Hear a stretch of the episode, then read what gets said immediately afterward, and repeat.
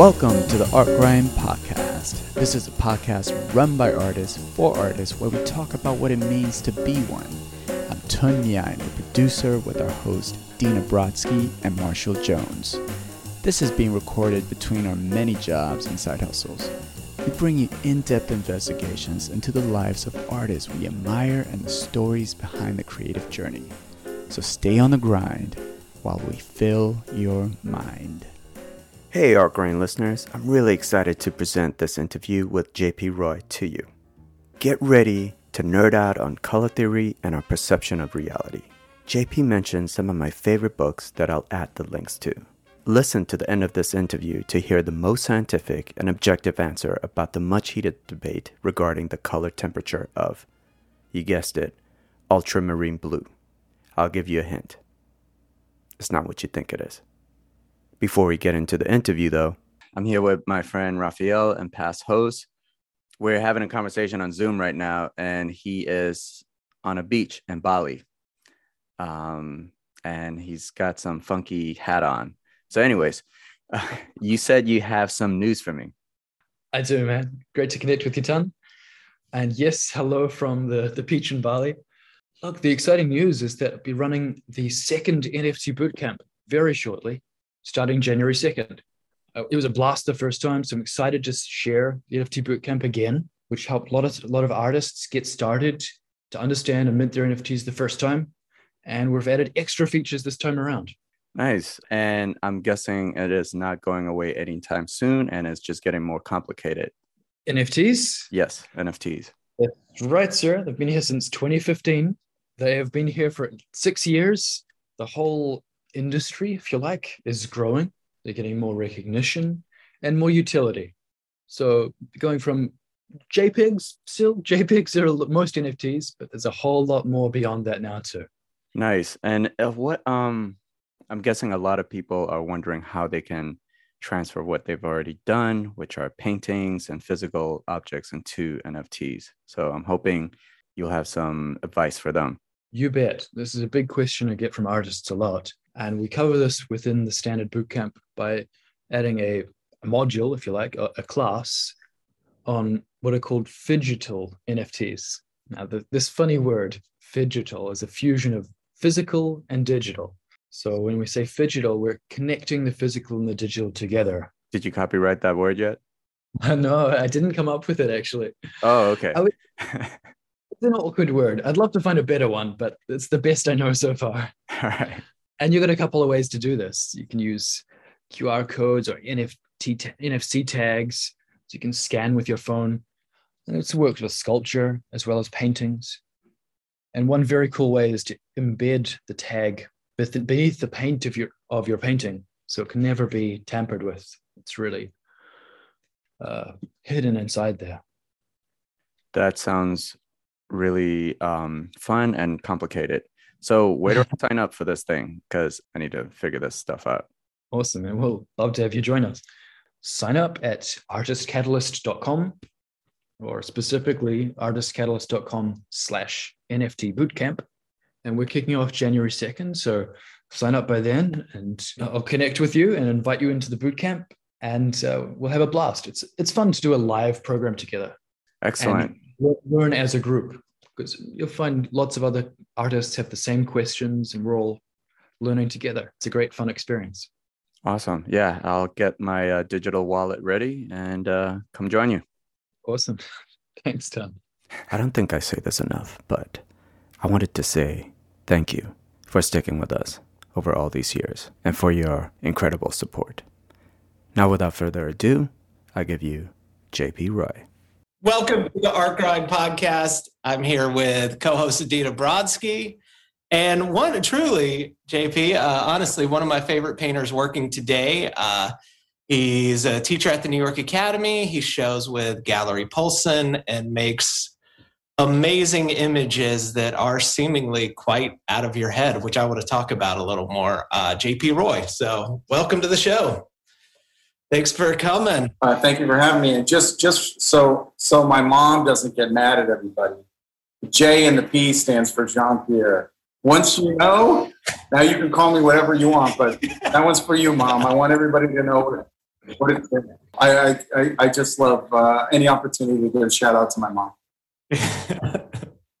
so speaking of your mom, tell us about uh, growing up in Los Angeles as an artistic kid. I imagine. Uh, yeah, you know, I, you know, I think we all, I, you know, I'm I'm smack dab in middle age right now, and um, I think it's interesting what memory can do. Uh, you know, I remember, I remember having a great childhood. I, I, remember, you know, sunny Southern California in the late '70s and '80s. Um, amazing parents who were super supportive. Uh, you know, my mom was like the biggest supporter. You know, I wanted if I wanted to get uh, some watercolors and a pad of paper, or take a class, or uh, if I if I wanted to skip school and stay home and draw all day, like she was completely in support of it all. Um, uh, just I wouldn't be here without that. Like I definitely was not one of you know you encounter people of every model type. You know, supportive parents, indifferent parents, or parents that were like, "Don't you dare pick up a paintbrush," and then the kid reactionarily kind of goes into the thing that they're parent. I I was the first one. I was, you know, uh, definitely um, re- really supportive parents. I, I, think my dad being slightly on, on, the on the practical side. You know, my mom was a, a nurse. Uh, my father moved with my mom to California to, to be a stand-up comic. Uh, no way. Yeah, yeah, yeah. In the seventies. Uh, so this is like comedy store era. Yeah. Well, I mean, well, a lot of other clubs that are gone. You know, the comedy store is one of the the, the kind of real holdouts. But I mean, I was a kid. You know, we went to all kinds of. Uh, I, I wouldn't always get into them, but they were always like in my mind because my dad and his friends were talking about them. You know, people would come over to our house when I was a kid, and they would stay up late at night with their yellow pads, writing jokes and writing skits and interacting and stuff. So it was kind of this buzz of, um, you know, that that seventies uh, California um, cultural moment. You know, Carson was like pre Leno, pre Letterman. You know, it was it was like post All in the Family this kind of like deconstruction of, of archetypal comedic television was really hot. Um, and uh, it just, it felt like, you know, people were, there was a kind of a freedom, you know, in, intellectually in the house. Uh, also, I think, you know, like California at that time famous, famously was not a religious place, but it was an incredibly spiritual place. And so, in terms of like practices, you know, people trying to become a comedian, people trying to become artists, people trying to like open spiritual, get like eh, there was this there was this freedom to be able to experiment with new vocabularies everywhere that I didn't understand. I just thought this is how people talk. Like, oh, these, these people use these words and these people are using these words. And like, it's interesting. Of course, you know, you, you step back and you realize, oh, wow, well, my parents came from like 70s suburban Massachusetts where you know there it was there wasn't the same kind of freedom there was kind of like very kind of strict kind of cultural quasi class boxes that people were like ah i'm not interested in this that and the fact that my parents were like i don't want to raise a kid in a massachusetts winter uh, and so they left the east coast and moved west coast and then much to their chagrin i moved back um, but uh, so it's childhood for me. Uh, you know, I was a beach kid. I never really lived. I, you know, I mostly lived kind of like west on the west side. Like, I don't know if anybody knows LA very well, but I never really lived that much east of Lincoln. So, you know, I, it was like where the ocean meets the mountains, meets the desert, and the kind of forest. And um, so the horizon line was always there uh, for me. And um, you know, the film industry was always right kind of behind me. My parents weren't, didn't work in the film industry. My father started a, an HVAC company relatively early on. You know, he was always working in refrigeration. But probably when I was like 12, 13, maybe he stopped work. He stopped going to comedy clubs as much because um, he really, at that point, at that time, you had to go on the road, you know, 300 days a year if you wanted to be a successful comic. Uh, and he didn't want to. He didn't want to leave his family. You know, uh, we loved him and he loved us, and so he really focused on um, his business. And so I think uh, to kind of come back around, they were super supportive. But my, once I like found success working within the art side of the film industry, my dad was like, "Okay, all right, he's he's secure." And then I was like, "You know what, Dad? I kind of." I kind of film industry drive me crazy, and I think I want to move to New York, get my MFA, and become a painter. He was like, "God damn it," you know. so he was he was always very important. Uh, very he was always very supportive of me, despite the fact that he was very aware of the challenges that go into leading a kind of like creative lifestyle, and he faced the same ones, having to decide between being a comic or you know a, a, a father who was home for his family. So, what, was it like watching him work on this craft, sort of a a long shot dream like yours to be a painter, and and all that excitement and and risk, and then sort of, you know, for for good reasons, but kind of choose that uh, to uh, leave that behind. Was that difficult for him and you uh, you know it's it's funny because I, I talked i talked about obsession already and i talked you know um, my work is the result of my obsessions uh, and and it's the result of the things i'm not obsessed with you know uh, style uh, uh, peter cox used to say style can come out of what you don't know how to do very well or what you're not interested in doing you know? And I, I, I think in a weird way you know my dad was like one of my first models for creative obsess, obsess, obsession because he was constantly writing you know all over the house stacks of yellow uh, kind of like legal pads with jokes. And his handwriting was was you couldn't read it i mean it was chick, the worst form of chicken scratch. Uh, but it was pages and pages and pages, stacks of them, well after he had even stopped performing. You know, in wow. his DNA, like he couldn't he couldn't not externalize this thing, and so it was that obsession, or like the obsession with the joke, or the obsession with kind of the observation of the world written down, like condensed, written down, and delivered in a way that kind of cracks the bubble of seriousness within the audience, but but also the the deep need to keep doing the thing, despite the fact that he wasn't participating like in a market for it anymore. You know, and it's only been in the last few years where like those legal pads kind of like made it up in the attic or or or, or aren't like visible anymore but that also might just be the fact that I'm not there that often, and he cleans them up when I come home to visit them. I, I, yeah, I, I won't swear either way for it. I mean, I left Los Angeles 20 years ago, um, and the art world in LA now is very different than it was when I left, and the art world when I left was very different when, than when I was really growing up there. And you know, at that time when I was a kid, the art world in LA was very conceptual.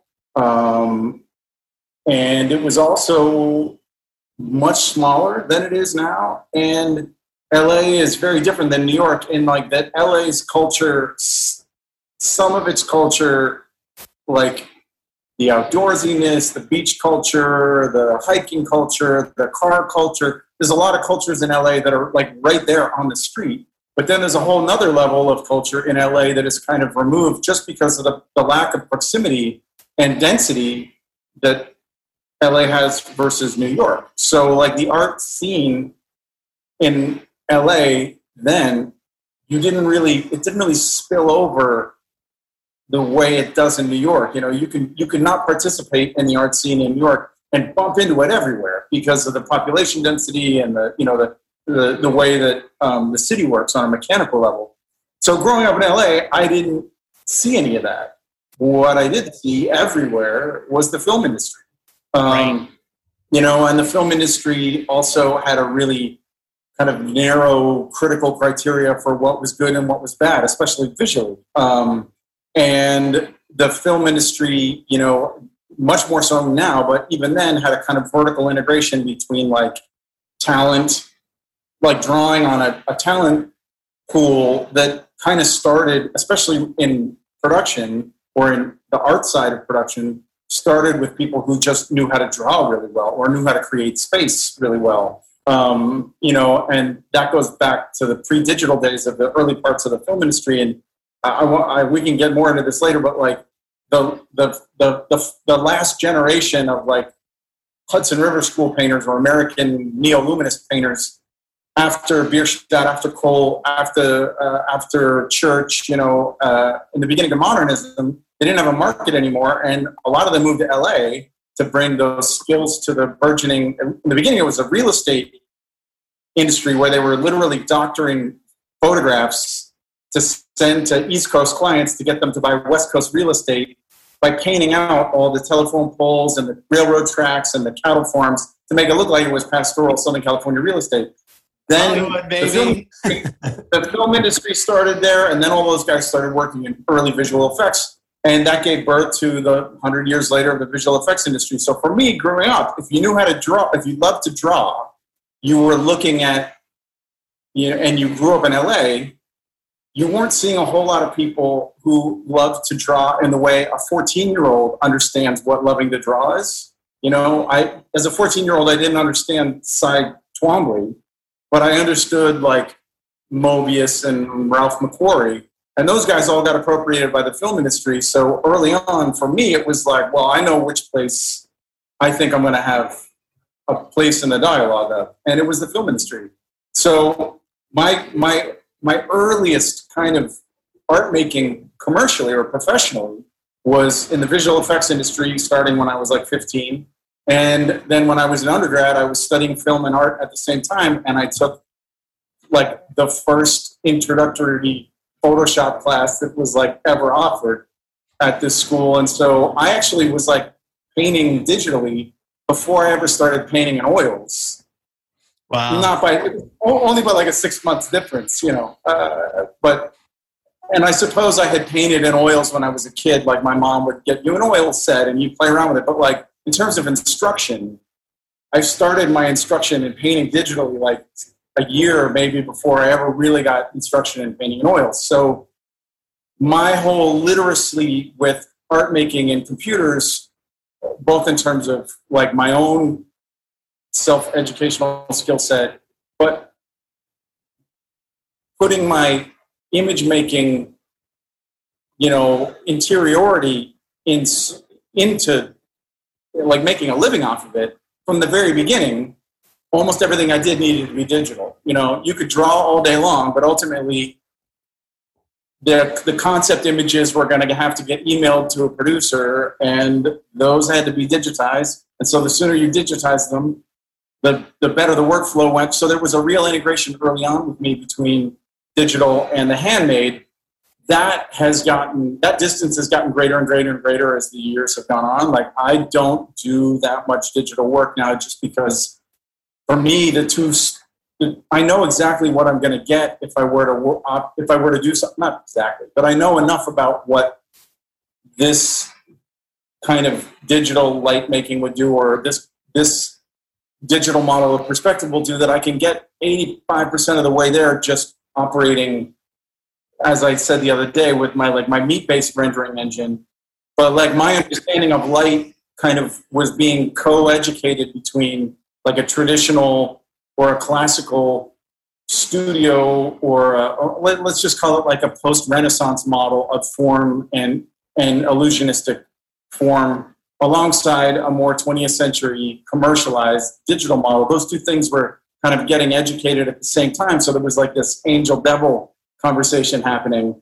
And now in my studio, it's much more about kind of taking my own internalized models of how form and light and space works based on those two, that conversation, and trying to solve all those problems here and make the thing like once as opposed to kind of figuring out all the solutions first and then just executing the thing. Now, as we talked about a little bit, I, am this is like a 10 minute answer to a tiny little question, but um, we talked a little bit about like using Blender and stuff, and there are definitely times where I'll be like, you know what, I don't even know where to begin thinking about like if I have a torus and there's a reflection of a thing over here, like what, what would be an easy way for me to think about how I could solve this problem? Creating a really, really basic, um, you know, perspectival or reflection model and going like, okay, so things are getting warped in this direction or in that direction, or big things get small here, little things get big here, putting it aside and then kind of taking my understanding of how that model works and, and building it more organically into the language that the picture already is up until that point. But one thing that I think digital stuff has been really great for for me is because I, I also teach. And so a lot of the concepts that I talk about in terms of lighting and in terms of form and in terms of like materiality of stuff, it's really hard sometimes in the studio to be like, or in the classroom to be like, here's a ball and here's another ball that's shiny and you see how they're different and to try to assign a vocabulary to it. But sometimes digitally, you can in real time, you can turn things on and off for a student in a way that makes them go, oh my God, I, I totally get the difference between an object that has like zero specular reflection of the light source versus one that has a really, really razor sharp thing. And that it, there's a speed associated with digital modeling that can be really, really effective in trying to, to like get across um, a perceptual set of grammar, but also the vocabulary associated with that grammar. Um, so I, I, I think, like yourself, I also want to try to stay up to the date on this, up to date on the state of the technology, so that I can keep appropriating vocabulary and grammar where it suits my desire to want to like build worlds. But the other thing we were talking about is that the more that all these programs you know, begin to emulate each other, and they're all kind of getting closer and closer to this end game of like really, really, really believable, like one button realism. The more you rely on that stuff, the more your stuff looks like everybody else's stuff. So then, how do you figure out ways to just pick and choose like a salad bar, like what you want, and internalize those models, and then produce work that really leaves a lot of room for you, as opposed to, you know, letting the technology be the final arbiter or something like that, you know. But these are like these are big questions that everybody I think right now is dealing with in their own way. And I, I want to address that topic a little further because I came from things the exact opposite that you did. It was all very traditional, uh, you know, whatever, like representational painting from when I was quite young. And that's all that I did. And I'm to this day computer illiterate, basically. But I see these tools as being very powerful and interesting to me. Like I saw, the reason I'm taking this uh, Blender course is I saw something on Instagram, like uh, the teacher that's teaching this was like building a sculpture on on blender of an elephant like moving it around and it just like blew my mind you know it's like that is so cool if i could learn to do that but with that, I'm a little illiterate about why some of the effects in certain people's paintings. And then, like practicing a week with Blender, I'm like, oh, that's why it looks like that. A lot of paintings really are mirroring that look. And it took me playing around with it, like, oh, it's a Blender copy. And what what do we do with that? You know, it's like because you whether you're doing from photos or these interesting computer programs are all such great tools, but it does, you do just copy something digital to some degree, you know? Right. It's, it's difficult to let, you know, it, they, it inherently, you know, form the language of form is a beautiful thing, you know, and if you're engaged with the language of form, um, as opposed to someone who's not really interested in it. You know, the better and better we get at representing form, the more seductive it is. You know, and the closer that you can get to certain kind of, um, you know, uh, it just it just aids in the externalization of ideas. Um, but you're right in that they're they're uh, ideally, you know, there's uh, a threshold and I don't know when it is, but there's a threshold conceptually that we can cross where like realism at the push of a button is achieved. You can drag and drop existing models. You can model stuff, whatever you want, drop it into this thing, and realism is achieved. And that gets so boring that there's like this whole now we've like narrowed it to realism, and now we have to exit into this incredible range of like what go into like pure imaginative authorship where the the machine isn't the voice anymore. The, the machine is just pure tool, and it it allows you to create an infinite multitude of grammars of form or uh, you know of kind of like optical physics that represent the interiority of you rather than the computer getting closer and closer to externalizing this kind of generalized real. Do, do you think that's like a bar for you for quality? We talk a lot about that on this show like what what's quality in a work and some people touch on you know ideas such as like unseen beauty and there's poetic ideas tactile ideas. Some people just want to see craft executed you know that's all that they want. But do you think you're looking for the artist almost like a, an abstract painter would work just going to a blank canvas whether they're working representationally or not and putting themselves on there that's not really dependent on any sort of uh, reference you know or collecting reference to work from? Uh, i won't say whether or not i want everybody else to do that but i will say that i am obsessed with doing that. You know like that my my and i and i told and i and i want to differentiate between like what i'm obsessed with versus what is actually like just because i value it i don't really expect anybody else to value it but i do encounter people who seem to value it. So then there's a little conversation that can take place you know? By the way guys do you feel like like i was recently thinking about this and uh, like like it feels insane to expect people to value the same things that we do in art like that um right? Yes. and, and yet that's exactly what, what we do. Like like we're making art hoping that other people find what you know the things that we do beautiful and meaningful uh, just because we find it beautiful and meaningful. And i feel like all all we do really is try to find either the tools or the language to make other people see that. But it feels so cr- well eh, that and but that's if we can all agree on ice cream being the same thing which you know that no but this is a great point you know i i and this is what is a little um for me, I kind of keep having to remind myself and come back to this. This idea that you know it's it's so easy to get caught up in talking about the conversation of art as if we all have a shared understanding of what it is.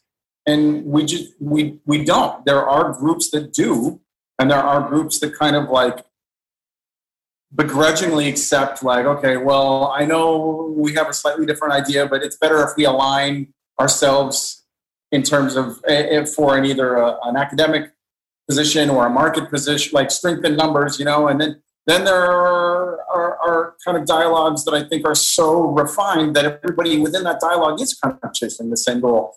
I am kind of constantly, uh, I am thrilled when I find other people who seem to access my work through the same language that I'm employing. I don't expect it, but when it happens, I'm thrilled. And I think the beautiful thing about the kind of state of pluralism that we're in right now in the art market, or just the art dialogue, is that it's so big. Very few people are at risk of finding nobody who can enter their work through the same language that they're using to make the work. Uh, and I think that's beautiful. I, I, don't. I don't know if we've ever had that, but I mean, social. That's one of the beautiful things about social media. There's a lot. Of, there's a lot of problems with it, but I think that's one of the things that is really surprising to me. But the other side of it is is just you know remind, especially for young artists, you know, because uh, I teach a lot and I, I, encounter this all the time. Like reminding yourself that um, you know you got to be open enough to listen to what other people are seeing because you know the idea of like the death of the author is real enough that once the work is out in the world it's a separate thing from you. And the interpretation of the individual who views the work is just as valid as anybody else's to a certain degree. And your your intention as the artist doesn't it doesn't exist outside of the studio in the way that we might think it does while we're making the thing. But but but but at the same time, you it's up to you to become the world's best expert in your own work. Because if you're not, then that outside dialogue will take over, and so it's like this bizarre balance between these two positions of something being like totally personal and then letting it become, you know, uh, or, I don't know. I don't want to say universal because that that that uh, presumes that it's going to be kind of accepted evenly, and that's not what I mean. But um, yeah, I, it's it's a challenge, especially uh, well. I the thing I try to do is I try to be. I am my own first viewer. I am the first audience for the work, uh, and if I can just engage my if i can solve that problem first for myself then everything else you know i don't have any control of anything beyond that uh, and so that's that's the first priority and in some ways it's the one that um, the only one i can make peace with the other one is out of my control You know, JP, you're right, because the art world has become more pluralistic. So when, when I was an undergrad, the chair of the painting department had this, like her opinion was the painting was dead. So she thought specifically figurative painting had been dead for years and she didn't actually like painting all, altogether. And then I went straight from that to the academy where there was people who thought that like the only good paintings could be on, you know, like if burnt sienna was used as an underpainting and then you had the exact right mix of like sap green and alizarin crimson. And it, it all felt like constantly having to defend whatever it was I did um, against everyone else. And I'm realizing that even like either either we're in more of a bubble, right? Um, or you, or people maybe do accept that there's multiple ways to paint, and maybe that, and if you feel like painting is dead, maybe there's a place in the art world for you. And uh, but you also don't have to try to enforce that opinion on on everyone else. And I mean, much like you, there are a lot of problems with social media, but partially exposing us to a bunch of different things uh, and then leaving us to form an opinion about that and realizing that opinion is probably not you know the only one is is, is kind of magical so jp i actually always thought that you were um, kind of the same age as me but I guess you must be like like like when I think of growing up, it's the '90s, so you must be a bit older. I yeah, I'm 47. Um, so I'm 39. So right, right. Like the um, I, like I, I think I just skipped part of part of childhood being being in Russia, or skipped part of the American childhood. But kind of this idea. But by the 90, by the late 90s, there is this idea that we have a right to follow our dream. Like like like the ability to choose a dream, pick it, and see where it goes. Um, and and I, I mean, I also I had supportive parents. They didn't particularly want me to become become a painter, but like you know, once I chose it, they were very good about it. Um, and it wasn't like like I feel like that ability, the ability to follow your dream, is actually pretty recent, and uh, like nobody could do that other than yeah, me. for sure. Like you know, the aristocrats and I don't know, 18th century, for, you know, for like unless you were very very wealthy, uh, it, like or, it, or you were willing to live without consequence. Um, I mean, like like below a level, like a uh, below a level of uh, like societal security. Um, you're right. Yeah. You're you know, like Francois. Uh, yeah, like Francois Villon was not wealthy, but he was willing to, I don't know, break the law, buy, beg, steal, etc., and continue writing poetry. But most people, but know, that's also a very small percentage of people yes. that, that do that and then are recognized within their their chosen uh, you know dialogue for for having been worth worthy of recognition. Yes, but most people who break the law to kind of live their dream actually, you know, are, are probably never heard from again. Correct. Yeah. Yeah, I feel I feel like that's the deal that I made was like I, it, very limited resources, little support, and it was like if I do this, it's gonna. You, who knows where it'll end up? it's a crazy decision to make. It's like this isn't going to end well, but it's like yeah, you know, and and we've all seen, you know, look, the three of us are all practicing artists. You know, um, we're all recognized uh, within the kind of you know within the dialogue, and we, we've we've fought hard to find a place for ourselves.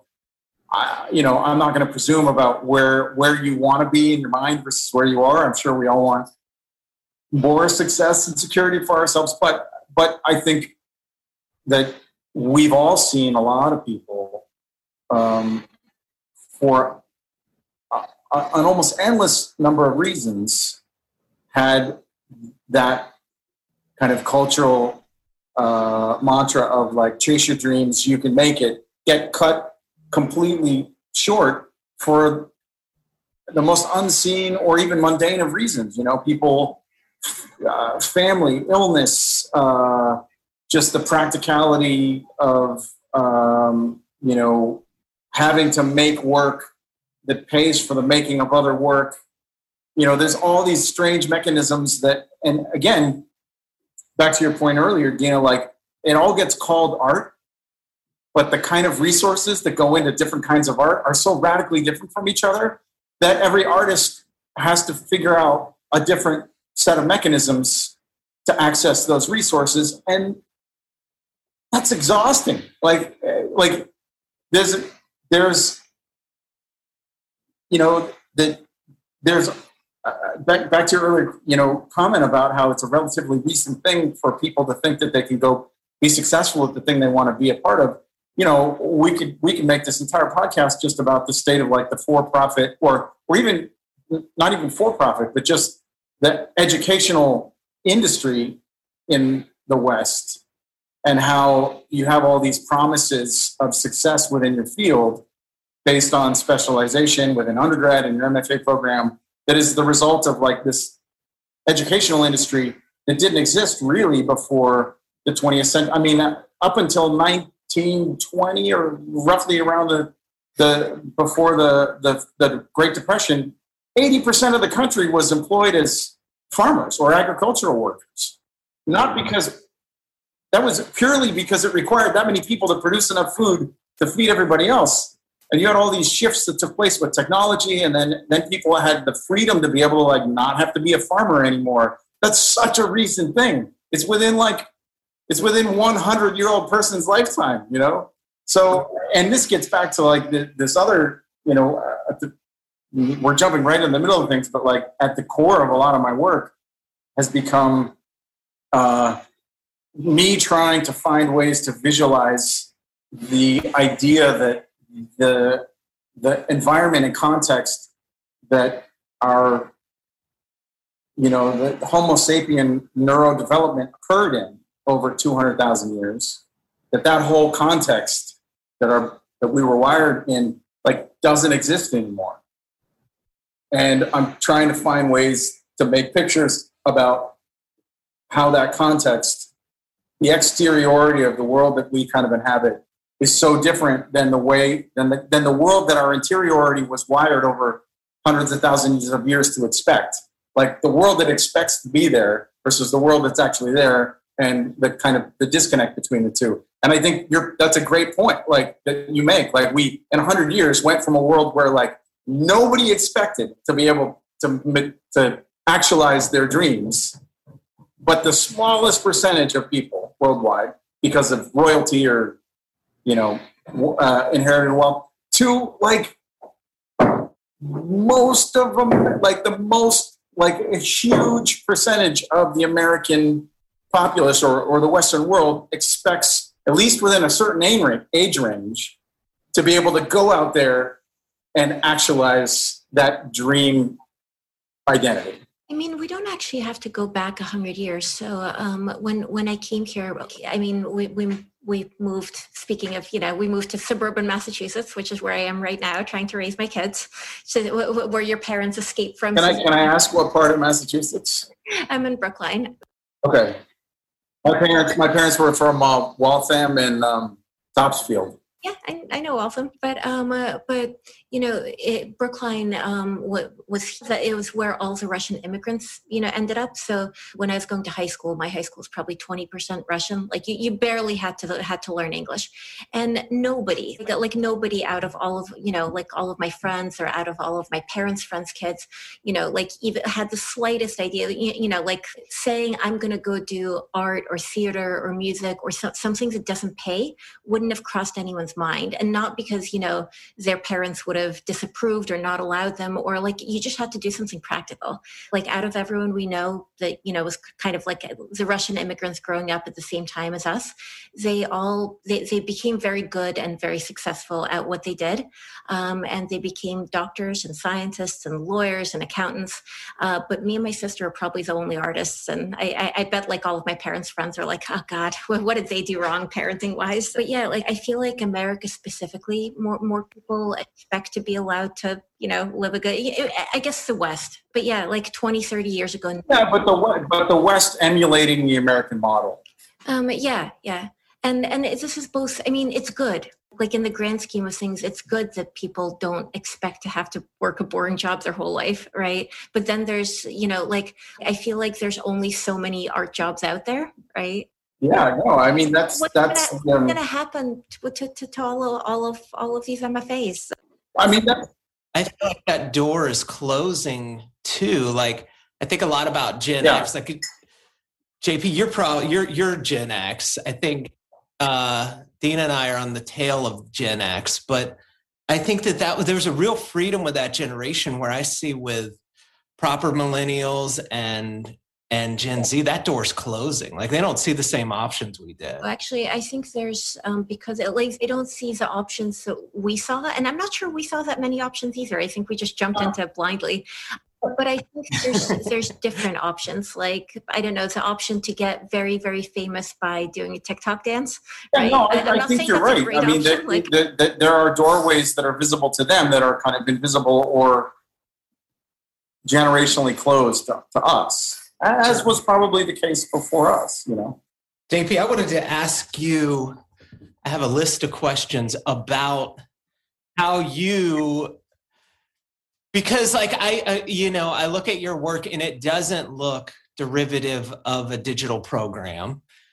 And it does look like your, but it's so highly realized and polished that I'm wondering what it, what tools, if any, you use, or how do you work from the ground up? How do you um, just start painting? You know, I, magnificent. I, the first caveat I'll say is like my process has evolved in the 20 years that I've been. I, you know, I, I I've been making pictures since I was a kid, and then I started making them professionally in the film industry when I was in my late teens. Uh, and then I graduated from the academy in 2002, 2003. And so, you know, you're looking at like, I'm 47. I, I, you know, legally, I started working within the film industry when I was like 16. So you can say that there's like a 30 year continuously changing process. But that process's goal has always been the desire to want to build worlds from like out of a position of intimacy with the mechanics of the physicality of those worlds. You know, like for me, um, form and physics have always been intertwined. I didn't really always have an understanding or the vocabulary of what it was that I was chasing after, you know, like the vocabulary of light, or, or, or going to the academy to study anatomy, you know, wanting to try to internalize the mechanics of the body in a way that will allow me to get closer to, to including kind of realistic depictions of figuration within these worlds that I was creating. So I'm kind of, when I talk about my process, I'm kind of talking about like where I'm at now, but that it hasn't been the same over the last 20 years, the thing that has been the same is to want to generate um, worlds and space and a sense of time and place from uh, an imaginative place. Like I'm not trying to document the real and make it look different. I'm trying to take the non-existent and make it look existent. Uh, and or or to try to make the non-visible visible, you know, or to try to make the interior the interior to externalize an interiority, which happens to be kind of like my interiority. So, but uh, you know, I mean, I could like like right now, I'm working on a new piece, and it's. I mean, I can show you. It's more abstract. Totally, and totally. than I thought. So, and I'll do a quick screen share here, so you can see kind of like when when I talk about digital tools and stuff. Like this is what I'm starting from. This is a sketch that I did in Photoshop. It's just a line drawing that I colored. It's literally just like a really quick line sketch Okay. Okay. that I filled in with color to play around with what. So everything that happens in the picture, at least in the beginning, is def- is defined by two positions. One is that warm light that is going to be coming out of that hole, that yellow light that's coming out of the hole. And then everything else is illuminated indirectly by the cool sky. I'm trying to, I'm going left and right here, but it looks like I'm, I'm looking at my hands going backwards to what I'm seeing. This, all of the, this kind of violety sky is illuminating everything that isn't getting illuminated by the yellow light that's happening here. So I'm basically just kind of like replicating the early stages of that here. You can see I'm just kind of like doing a little bit of a contour drawing and then filling in basically what is just local colors. Okay. Uh, and so everything, I'm not going to, there won't be any sketch that is more developed than that really simple Right. color sketch that I just showed you. Because everything that's going to get developed within the picture is going to get developed on the surface, but all of the color relationships and the tonal relationships are going to be set up by those early first decisions, which is that in here, in this circular space, is going to be a bright, warm, yellowish light coming out of it. Anything that has that has angular access to that light source is going to be getting bright and warm, and everything that doesn't have access to that is going to be getting illuminated by the sky dome, which is going to be this kind of violety blue. So from that initial position of like dominant light source is warm, bright, and yellowish, everything else that doesn't have access to that light source is going to be getting illuminated by this brighter, I mean, by a, by a darker uh, violety cool is going to fill all of the shadow masses. So if I, as long as I have those two starting positions, I know exactly what, well, I don't know exactly, but I know enough about any object that I choose to kind of stick in here about how to start to develop its color and its tonal relationships to everything else. Um, you know, there's a couple other ones. I'll walk this over so you guys can see. Not for not for the audience, obviously, but same thing I'm doing with these two over here. Like these are kind of two early on ones. Uh, you can actually you can actually go on my Instagram and see like the first pass of this one, and it's just as crude as that one there. Uh, and- then this is the this is the other one that I'm working on, and they're like probably halfway, maybe I think. I I'll, I'll probably spend a lot more time. I mean, I would say halfway, and that the picture is halfway done, but the second half of the picture I spent a lot more time in than the first half of the picture. So it's by 50% done, I mean, it's only 20% done. But so, like that one is, I'm just filling in those early local color things. And I'm going to keep doing pass after pass after pass. And they'll eventually, you know, you get enough passes in, they start to, you know, take on the more complexity of something like this, where I've got a light source that's illuminating stuff in the foreground, and then I've got another light source, which is the sky, which is shining down and illuminating all this other stuff. Cool. So from those initial starting positions of, you know, what is my ambient illumination, color temperature versus my kind of like key. You know, if I have like a direct illumination in it, kind of like I'm getting directly illuminated from there. If I have one of those, what's the two? What's the relationship between the two? and that gives me a conceptual starting. Sorry, let me plug this in so I don't lose everything here. That gives me a conceptual starting position for how to think about color and value of any imaginary narrative object that I want to insert in the scene.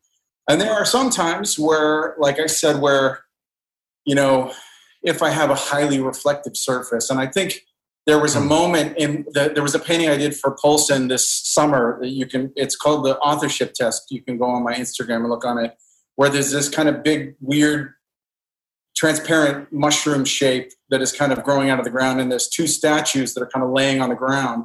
And the way that the mushroom shape is going over them it's semi-reflective and i really wasn't confident about the way i was thinking about the reflections of those shapes.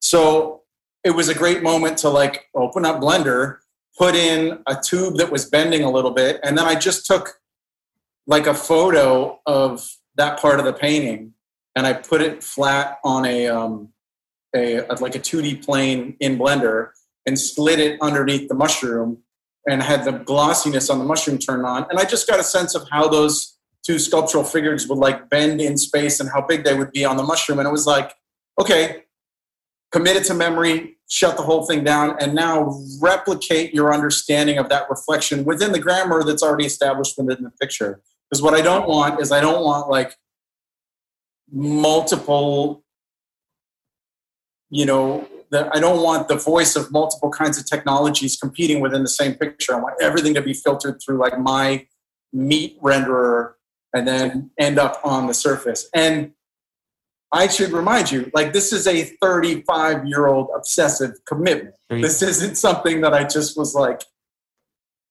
I want to pick up this stuff and start making paintings like this. It's been this really, really long trajectory of like appropriating a conceptual model for how perspective works, appropriating a conceptual model for how reflections work, appropriating a conceptual model for how you know transparency works and over time you make more and more paintings that deal with the same vocabulary and you beat your head against the wall enough and you start you know when it doesn't look right and you keep hacking hacking away at it until it doesn't look wrong anymore uh, and you compare it against the real, and eventually you kind of start to develop a language. And so it's been 35 years of a desire to not want to have to rely on the technology or the reference to be the final arbiter, you know, in the in the way that the image works. Dina, I tell you. Did you always know the kind of paintings you wanted to make?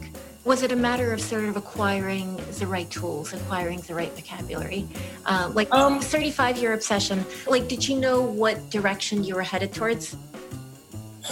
You know, it's funny because I'm, I'm putting together uh, my first monograph right now. Um, and I've been I've been called a lot of different types of I've been I've been labeled a bunch of different types of things, you know.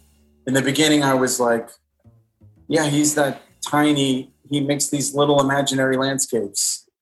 And then he was the he made a bunch of like disaster paintings. And then he was like a climate change guy. And then he was a post apocalyptic painter. And then he was like that cinematic sci fi guy. And now I'm like, I, I, think there's, I haven't really heard any one label yet, but I'm like, I'm in my mind, I'm trying to kind of like, I keep trying to.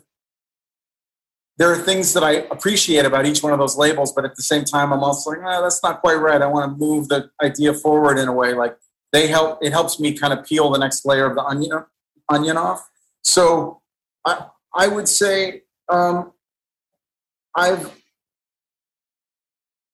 there are definitely pictures that i know i want to make that come to me very clear with a real clarity. Uh, but most of them are more like a kind of a fuzzy echo and they come about within the making of it. You know like the position that i end up with is if you squint it's similar to the position that i saw when i started. But if you really look at it in in detail it can be it's a very different thing because it's a lot of it is an emergent part of the process uh, because i'm not i'm not there's no like none of my paintings have like a finished thing that they're trying to be there there's you know, I've certainly like if I'm gonna if I'm gonna have an animal in the picture, I've got a bunch of different drawings and photos of animals on the wall that I'm looking at while I'm making the thing. But ultimately, that animal has to fit the lighting model and the color space and the kind of action that's happening in the picture. So it's really been filtered mostly through my own, um, you know, to use kind of bad cinematic terms, like my own uh, animation and rendering uh, software uh, in, in my head. Uh, but that was a deliberate decision to kind of like appropriate all this stuff. But when you look at it in sequence, like uh, through the monograph, when I'm, I'm laying out the book, it feels very linear, like where I started to where I'm at right now. There's only a couple breaks that are like, oh, that's different, you know. And one of them was when I jumped from like no figuration to figuration. Um, you know, I saw uh, the first time I ever saw your work in person must have been my first year at the academy, and you had a show at DFN, uh, which was down the street. And yep. I remember looking at these paintings and thinking that I want to grow up and be just like the person that made them. No, I, I mean, I was painting small landscapes at the time, but work on your beard. Yeah. Uh, bad dad joke. Oh God, that one was in, in progress for years.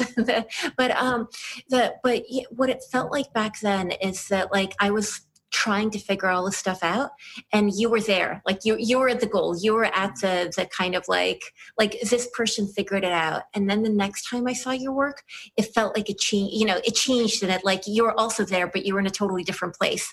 Yeah. and it, it just feels like you you know it, it's kept morphing like you remain you and your paintings you know, you know they've always been masterful.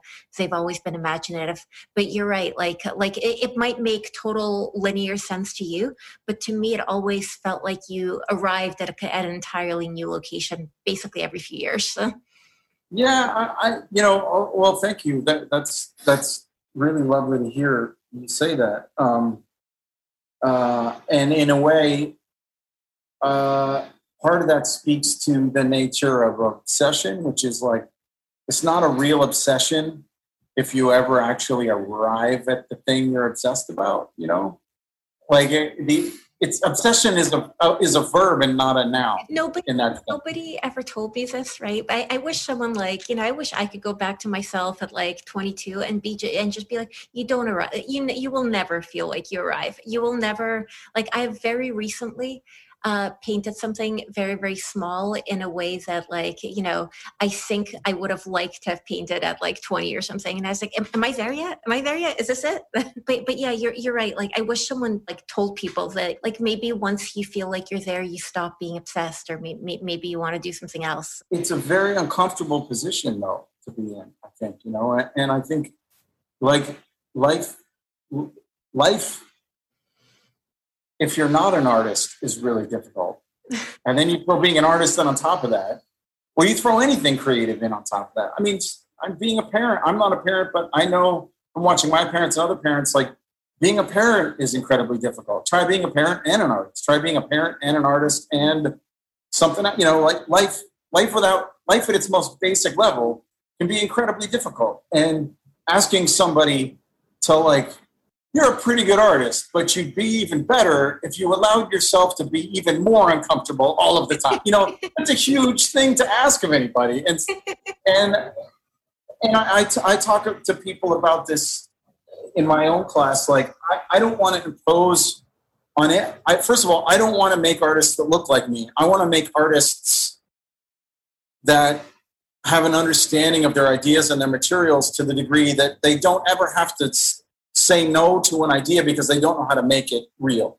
You know, that's my goal. My other goal is I don't ever want to impose on anybody a life of kind of like meta contextual examinative misery. Like that like you either you either are that way or you're not. I certainly don't want to suggest that that's how you can become a better artist. However, uh, I realized a long time ago, and some people have probably heard me say this before, but like I realized I was never going to be an artist that was going to get rid of doubt. Um, doubt was always going to be there. Uh, you know, there's things I'm confident about, and there's things that I'm not afraid of. but I also know the doubt is there to stay. It's a part of me. It's a part of my wiring. I'm, I'm 47 years old. Like it's there.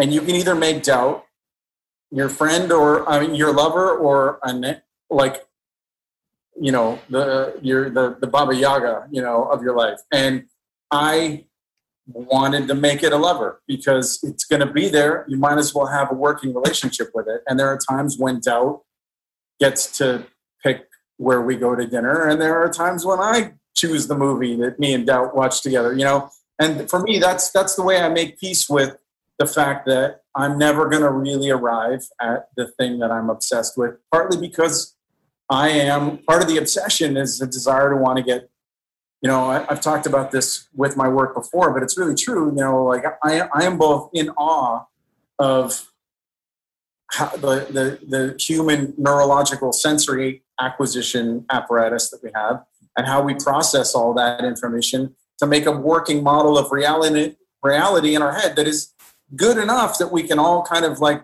get down the street and feed ourselves and make babies and make a society like it's it's incredibly beautiful that we have like two holes, two holes, two holes, and a hole, and and proby things that like pick up enough information for us to like make life a little better every day if we want to. However, I'm also I I really really deeply want to have a greater access to reality than that whole sensory model gives me access to, despite the fact that I know that if I did have more access than that gives me access to, it would probably be a bad thing and I would collapse in a puddle on the floor. Uh, and that's that, because my obsession is partly there. I know that I'm always absorbing, I'm always adding to that mental model because my understanding of my own perception is changing as I get older and as I kind of learn more about it. And if the model in my head of reality is continuously changing based on my understanding of how I acquire that data, then the things that I'm making here are always going to be changing. And I can try to lock them into place to protect my brand, or I can allow that model and the way it changes to make me, to put me in the really uncomfortable positions with the paintings I'm making because it's like, oh my God, I'm seeing things I, I like.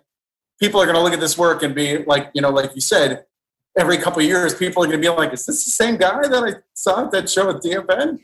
But I'm hoping that I can build into them, you know, enough entry points so that, and I can seduce you into spending just enough time with the picture so that you can kind of overwrite the new experience overwrites the old experience enough where you allow yourself to update your model of me in your interior model the way I'm allowing my idea of the world to be updated and then make kind of a new picture about that. So it all comes back down to like me being my own first viewer.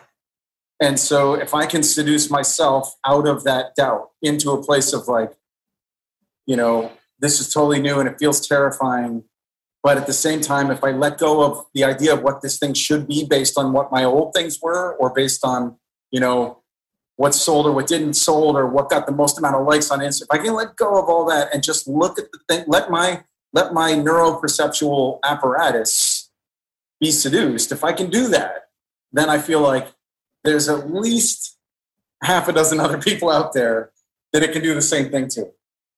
It's an exciting way of thinking, like because that is your inspiration. You're you're it's like we've all seen artists in art history and uh, peers and things that just sort of like got somewhere and just plateaued there and there's a dissatisfaction with that in, in, internally and people viewing it and the way that you're talking is you're constantly changing why doesn't your art constantly change and just integrate it and just live a life that you're carrying your art process through and it's moving with you. I find that extremely exciting. I mean, that's certainly the way that I've, that's where, well, like I said, you know, there's, there's a lot of different ways in this world to spend your time, you know, uh, and there's a, there's, you know, uh, what was it that I did you did, did anybody? Well, I'm, I'm asking this to your audience, but I'll ask it to the two of you. Did either of you see that the Nicolas Cage movie Pig? Actually, really, it's a really beautiful film. It's very good, and it undermines so many of the tropes that you come to expect with his kind of films. And it's also beautiful in the sense that, like, it's at the core of a lot of my own thinking about stuff. Like, it manages the third act climax that we come to expect without any type of conflict or violence. It's like a battle won through pure empathy.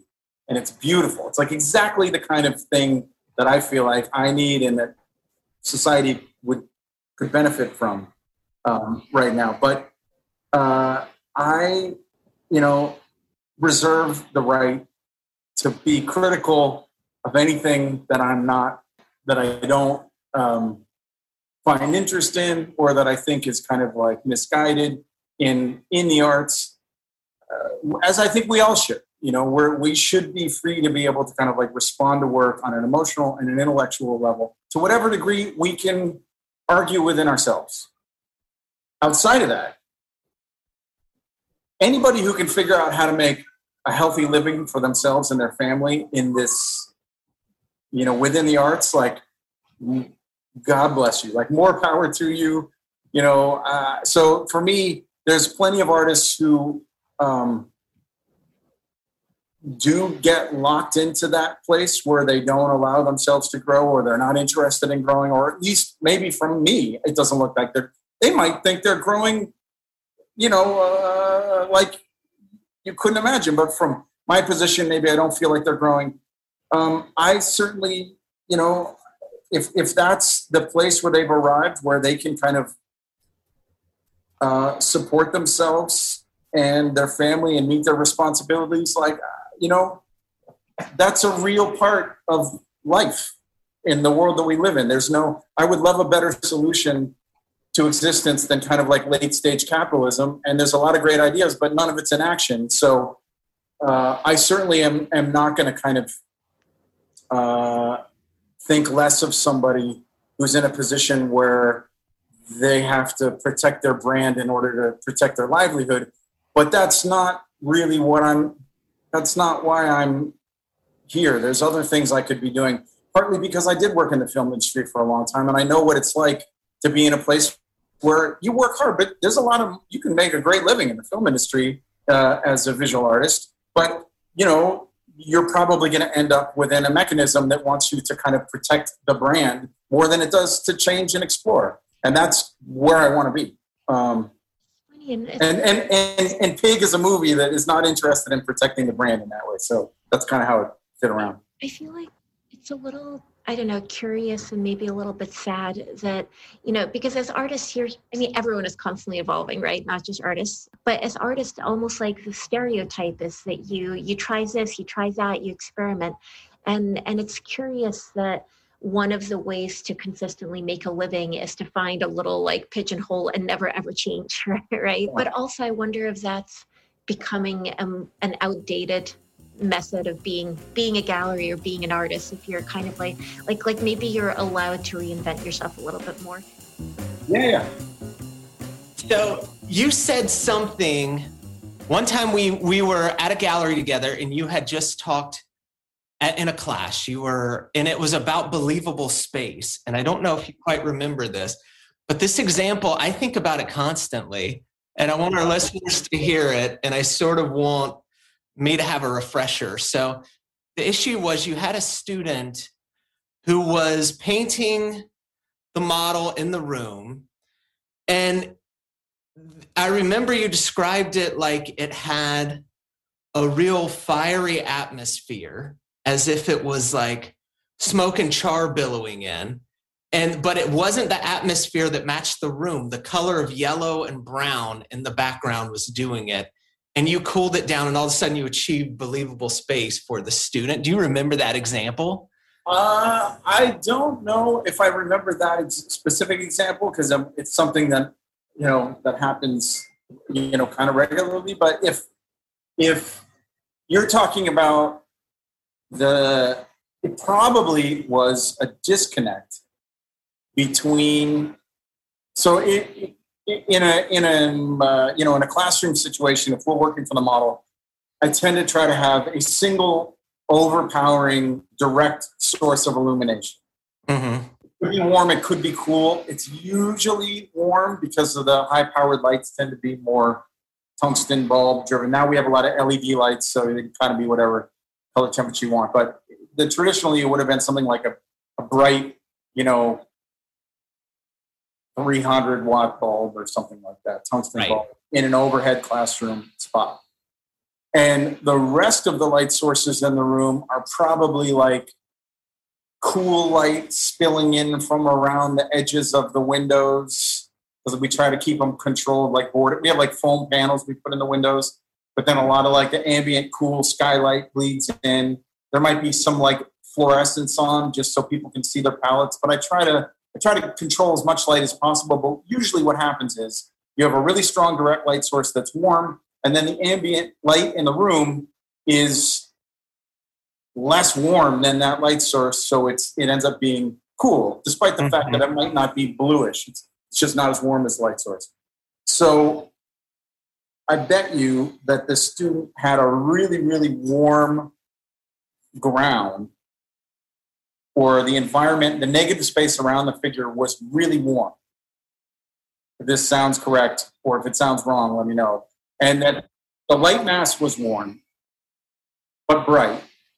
The negative space was really warm also, but maybe not as bright, probably darker to, to be negative space. But then the core shadows on the figure were probably really cool or much cooler than the ambient negative space was behind the figure.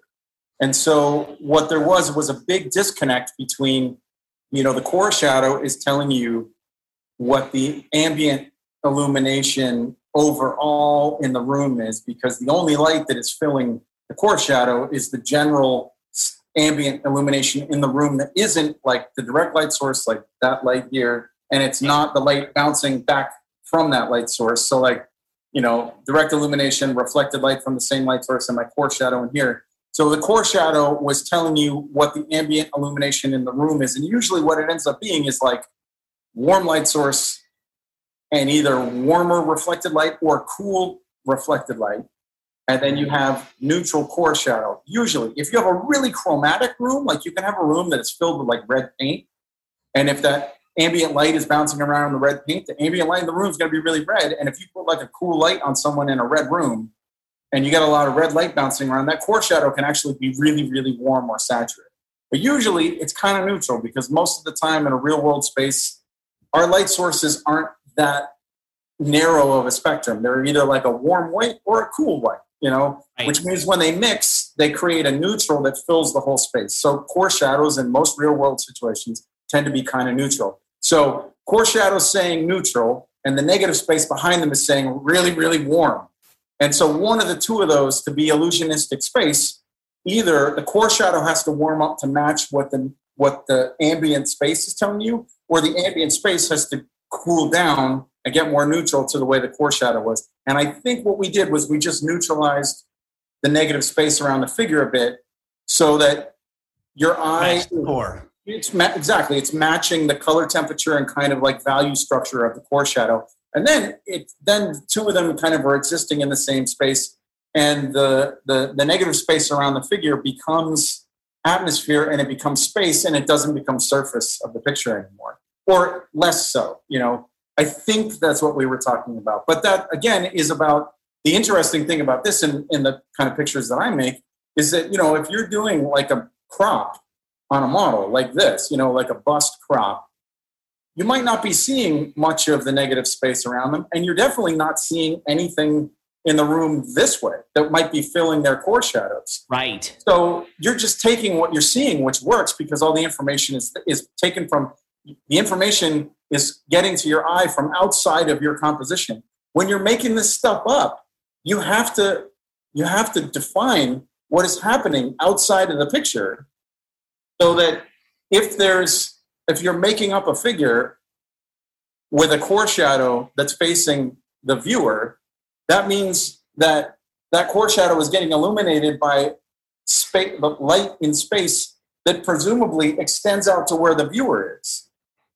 So you're you essentially when you're working imaginatively, and again, there's a lot of people who make really great work working from imagination who do not give a shit about the kind of things that I'm caring about, and their work is amazing. Right. I'm only speaking from my own set of obsessions. And what I'm obsessed with is okay, what are the things, what are the things that end up in a picture that create a sensory experience for the viewer that don't come from within the picture? They come from outside of the picture, integrating themselves on top of or alongside things that are in the picture. So, at what point does my own understanding of the world that I'm building have to extend beyond the four corners of the picture? And how far out is it relevant for them to go? That's that's a big part of when people talk about like oh do you do a lot of planning for your pictures? It's like yeah i do do a lot of planning but my planning is often that kind of stuff rather than just like is the is the mountain range going to go from top left to bottom right or top right to bottom left? It's like what is not in the picture that is going to be influencing how you understand what the mountain range looks like. But it's like, I love it. And I love how you described it in your know how because it's things that I'm interested in from a. So there's two tracks that this runs. I think one's technical and one's almost memory based. Like, yeah. People will say, my colors are muddy. And it's like, there's no such thing as a muddy color. It's just the wrong temperature in the wrong spot. And you're right. talking about right.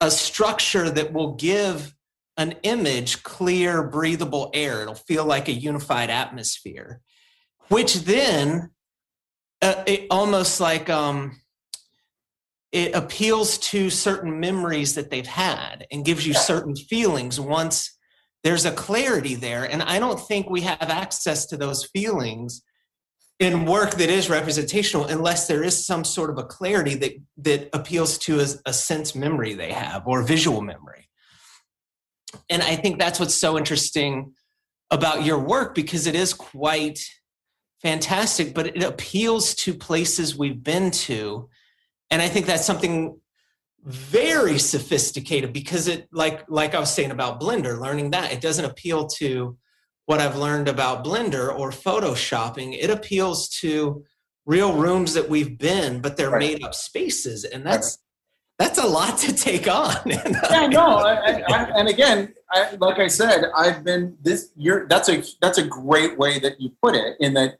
it's about like it's not about you know well, first of all, another thing that I try to talk about is like I, I don't I don't want to have like arbitrary belief systems. Like the proof is in the pudding. Things either work or they don't. When I come up with these like memory based rules, if they're not working, they're not worth having. If they don't activate an emotional response, mm. not that important. Mm-hmm. You know, realism yeah. in and of itself is not inherently interesting. It's only interesting. It's only meaningful when it activates your limbic system in terms of uh, of generating or referencing emotional content you know otherwise it's kind of like you know you're creating a checklist that needs to be met for arbitrary reasons rather than a checklist that builds up to a kind of communicative emotional experience and for me i love the generation of emotional experiences that come from a sense of time and place.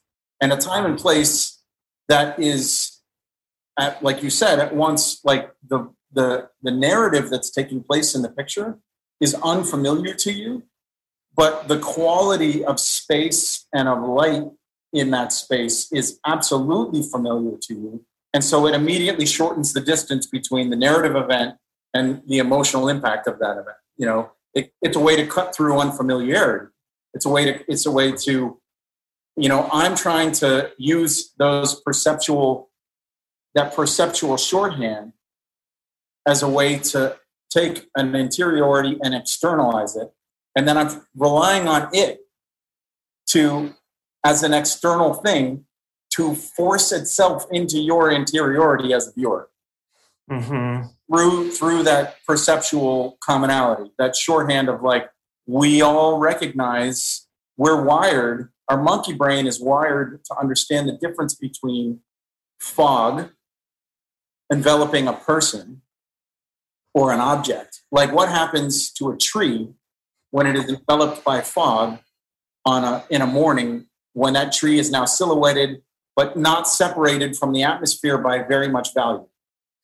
Right. Versus versus if we had a tree that was painted the color of fog against a white wall. You know, like they're very close to each other, but there's just enough perceptual difference because of the grammar of both situations that we can understand the difference between the two.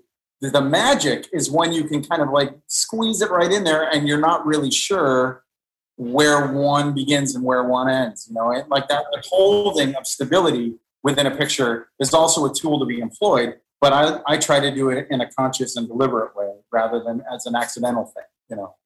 Uh, yeah. It's very it's very beautiful way of thinking to me. Like it's it's rigorous and a little daunting to to attempt, but it is like I love the idea like what I'm exploring right now is shape and color and how there is an emotional response we get from a certain shape placed in a certain place and that's the narratives that i'm thinking about. It doesn't need a story of a person doing something. Right. i'm trying to give a feeling just where colors and shape are placed. And what you're saying is exciting to me because it's almost like another uh, another layer on top of that just unifying that space and making it feel appeal to something that someone would have a memory to. I think some painting like yours doesn't do it at all but some painting with figurative and narrative can get really cheesy because it feels like they're trying so hard to tell you a story about this person doing that. And maybe we're not terribly interested in those feelings or those stories. And i think there's i don't know i'm trying to get the heart of it in this conversation but there's something that your paintings transcend and they're just some nice human feelings in a very improbable space that i'm i'm i would desire that for my own work for sure or an ability to get there you know Uh, well, thank you. That's beautiful uh, to hear because you're, you know, you're speaking to, you know, you're. I have all these impulses within my work, but I don't always. I'm not always in a position to have to describe them to myself with clarity. So to hear someone else, you know, clarify their feeling about my work and have it overlap with my own clarified understanding is a really meaningful thing. I appreciate that. Um, but I think you're you're right in that um, I I didn't you know if you look at the first half of my let's just say I've been making work for roughly 20 years since grad school. The first half of my work didn't have any people in it. mm-hmm. And that was really deliberate because I didn't want to employ the figure in a way that um, presumed that the kind of like art historical uh, employment of figuration hadn't been rendered ineffective or or was unquestioned. You know, I think part of it is it's like, um, you know, it's it's easy to be like, well, film happened and narrative art became a radically different proposition. It's not. It's yes, film was the dominant visual language of the 20th century, but that's not. For me, it's it's more than that, and it, part of it comes back down to again this idea that the environment that our neuroperceptual modeling apparatus evolved in doesn't really exist anymore. You know, like the last hundred years has seen such rapid technological, environmental, social development that like the 150 people living in a little river valley for generations on end, that that really delicate context that the the the Homo sapien um, uh, complex nervous system and and social communicative uh, facility developed in doesn't we don't we don't operate in that space anymore. And and one of the most powerful you know people always ask me you know uh, because a, lot of my work especially earlier on and still now a bit um, has to do with this kind of like you know juxtapositioning of like the technological and the man, or, or the, the natural and the man-made the technological and the non-technological. And like you know what is the most there's this age-old question in, in a lot of history classes like what is the most powerful or the most significant technology ever developed?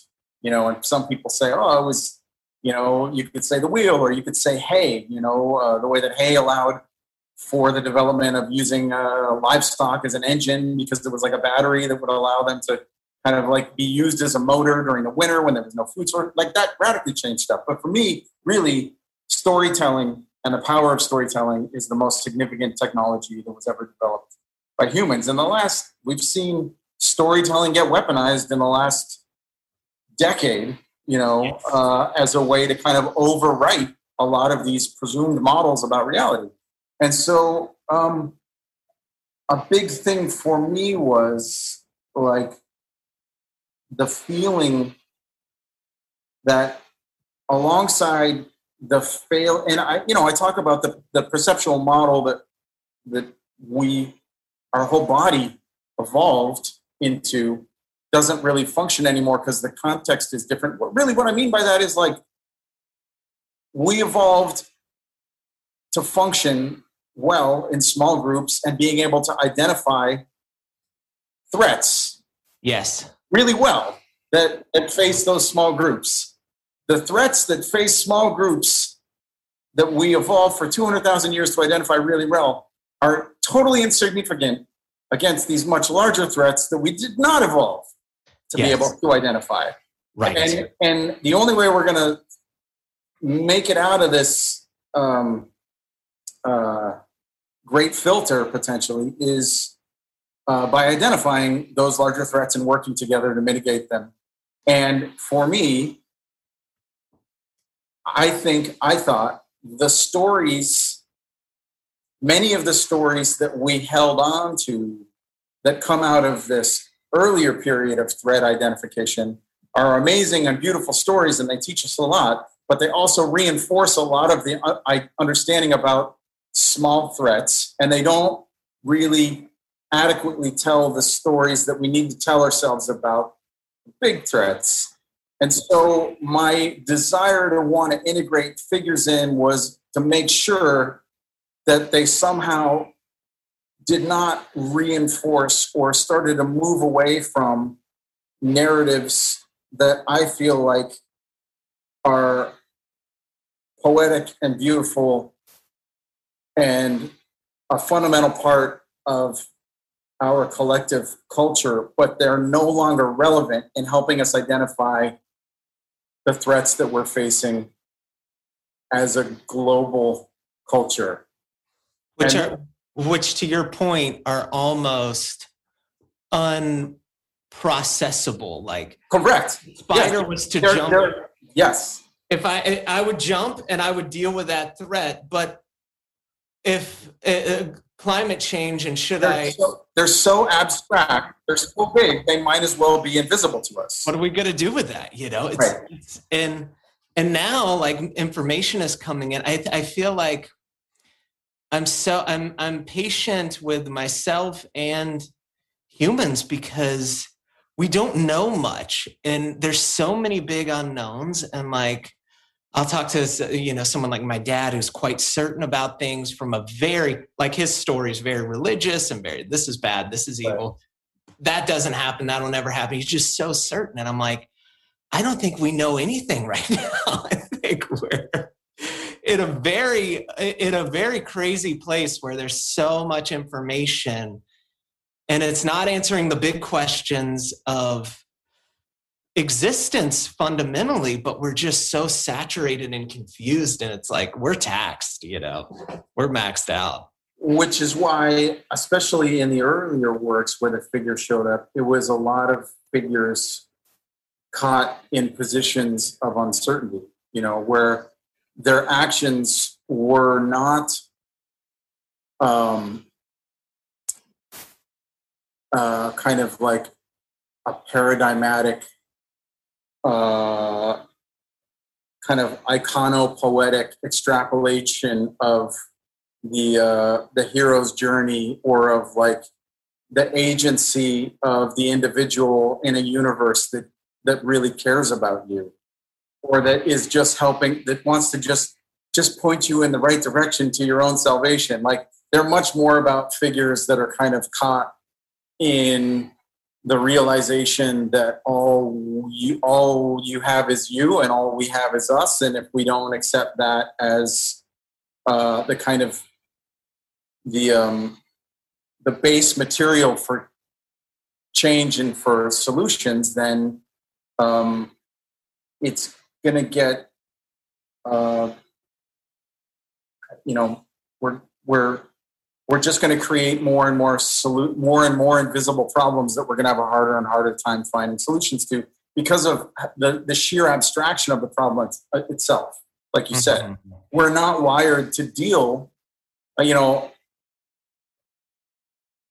big number theory is uh, you know we we you look at like climate change you look at covid you know you look at just um, environmental regulation, like all of these things involve scales and abstractions that are not you said you're not we're not wired to process them you know like they're so far removed from the you know six foot ten foot quarter mile bubble that we've evolved to kind of be able to process like that's the bandwidth for human threat detection um, and you know a big, you know, to not to not to kind of not that this is um, it's a little coincidental, I guess, but the, you know we, we just had 9/11's 20th anniversary, and uh, mm-hmm. you know I happened to be going to the academy right then, and I was watching as the first plane flew right overhead and hit the first tower, and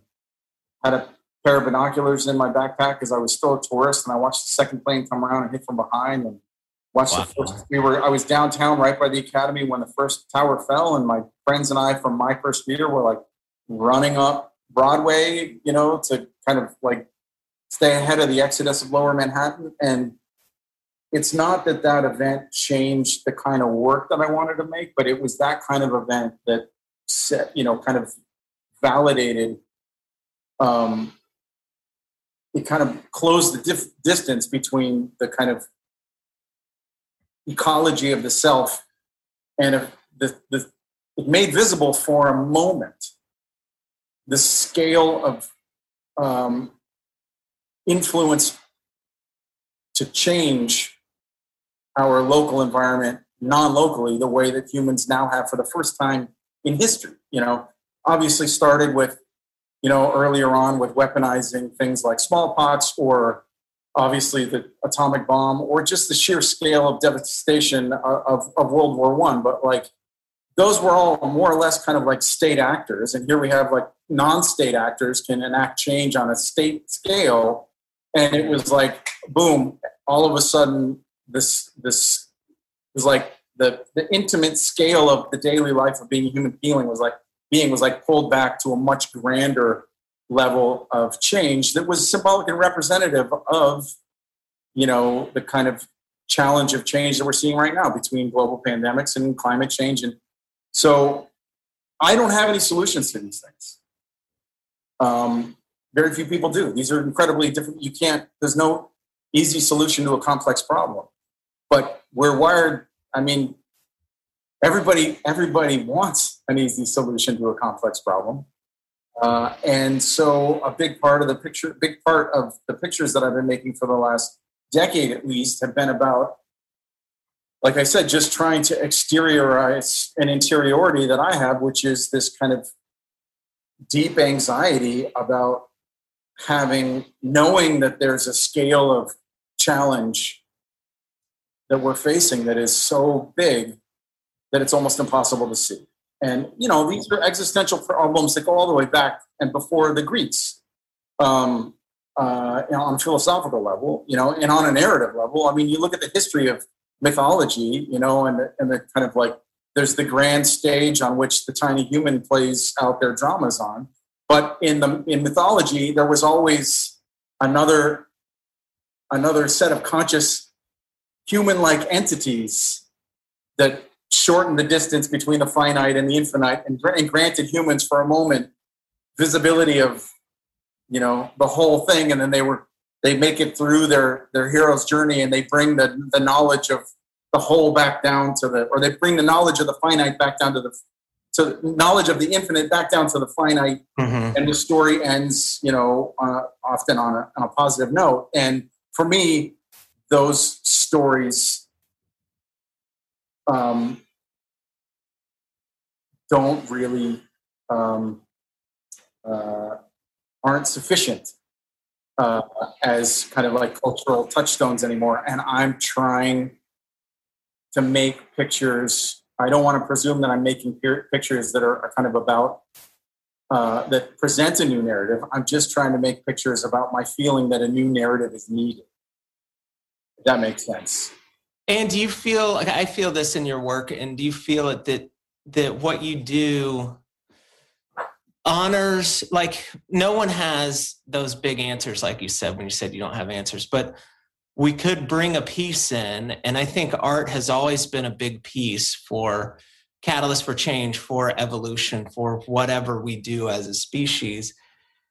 And i think yours honors humans. It honors a human spirit. It honors humanity in the midst of adversity which is somewhat Greek in a way, but it's like it's it's a step further because I don't know. I, am I'm not slagging on anyone's work, but I, I, think some of those things, like very Greek mythologized paintings, that are very prevalent and figurative. That are just sort of they don't communicate a lot to me, but I do appreciate this search you're on to honor humans and bring in the the challenges that they face. Like that's something really beautiful. I was i, I and and uh, i was listening to do you know that writer jonathan franzen? Yeah oh yeah.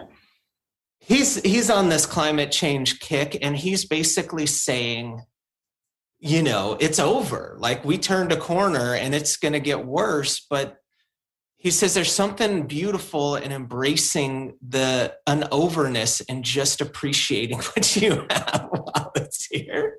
And it's such a wild way to look and talk about it, but it is, there is something that when you say it's done, you can all of a sudden like appreciate it or whatever. And maybe that's the change that needs to happen. You know, just looking around and loving every minute in everybody and like growing that way, you know?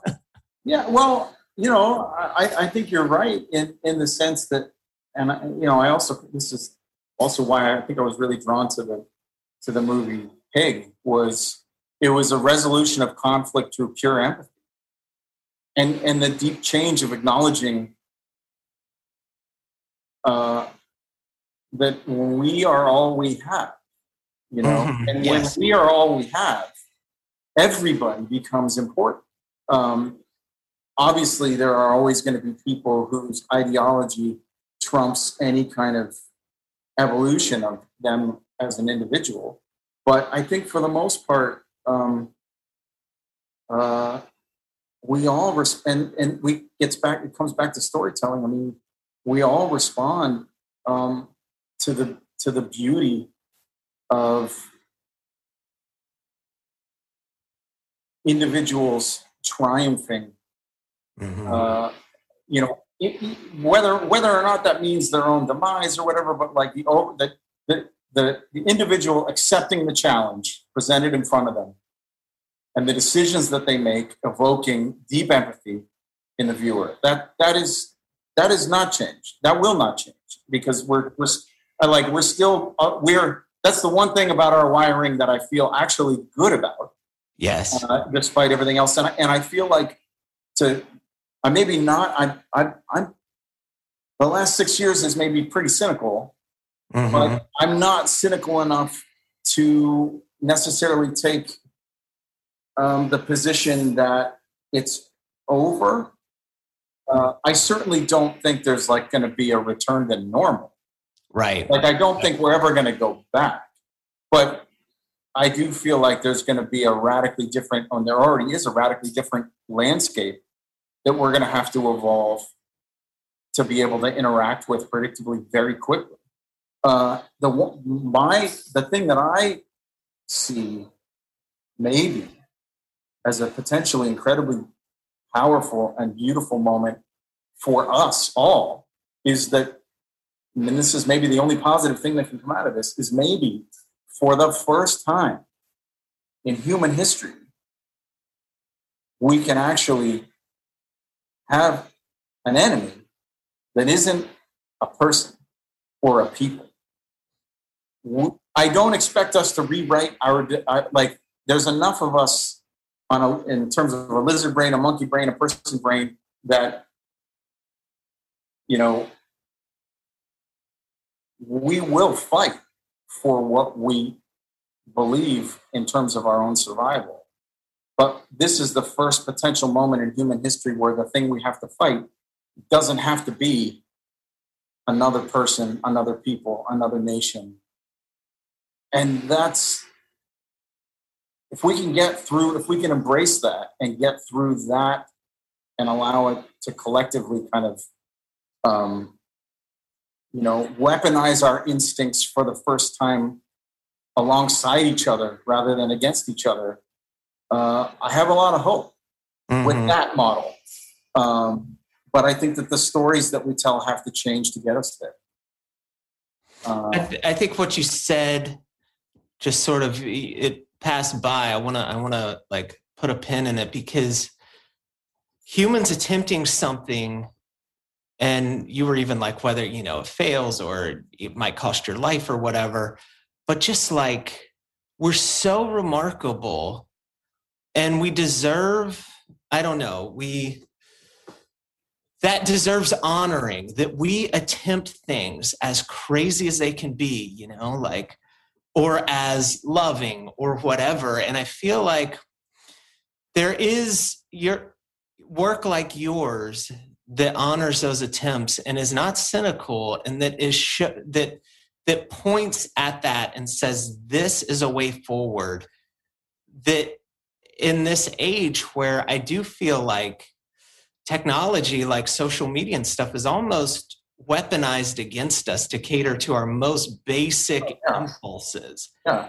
And we get so that is what we are fed, whether we like it or not. It's just there.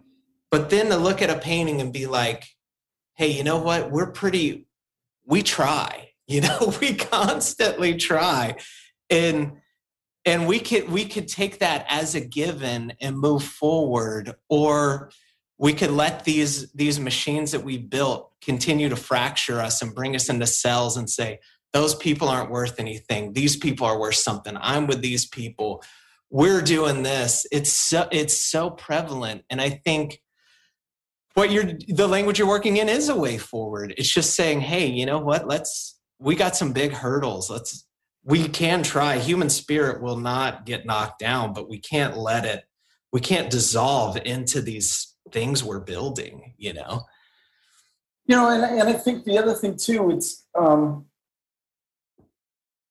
you know uh, it's it's really really hard like you can't arrive at these conclusions without artificially creating um, a kind of enough space in your life, physically and psychologically, to contemplate macro survival rather than like micro survival.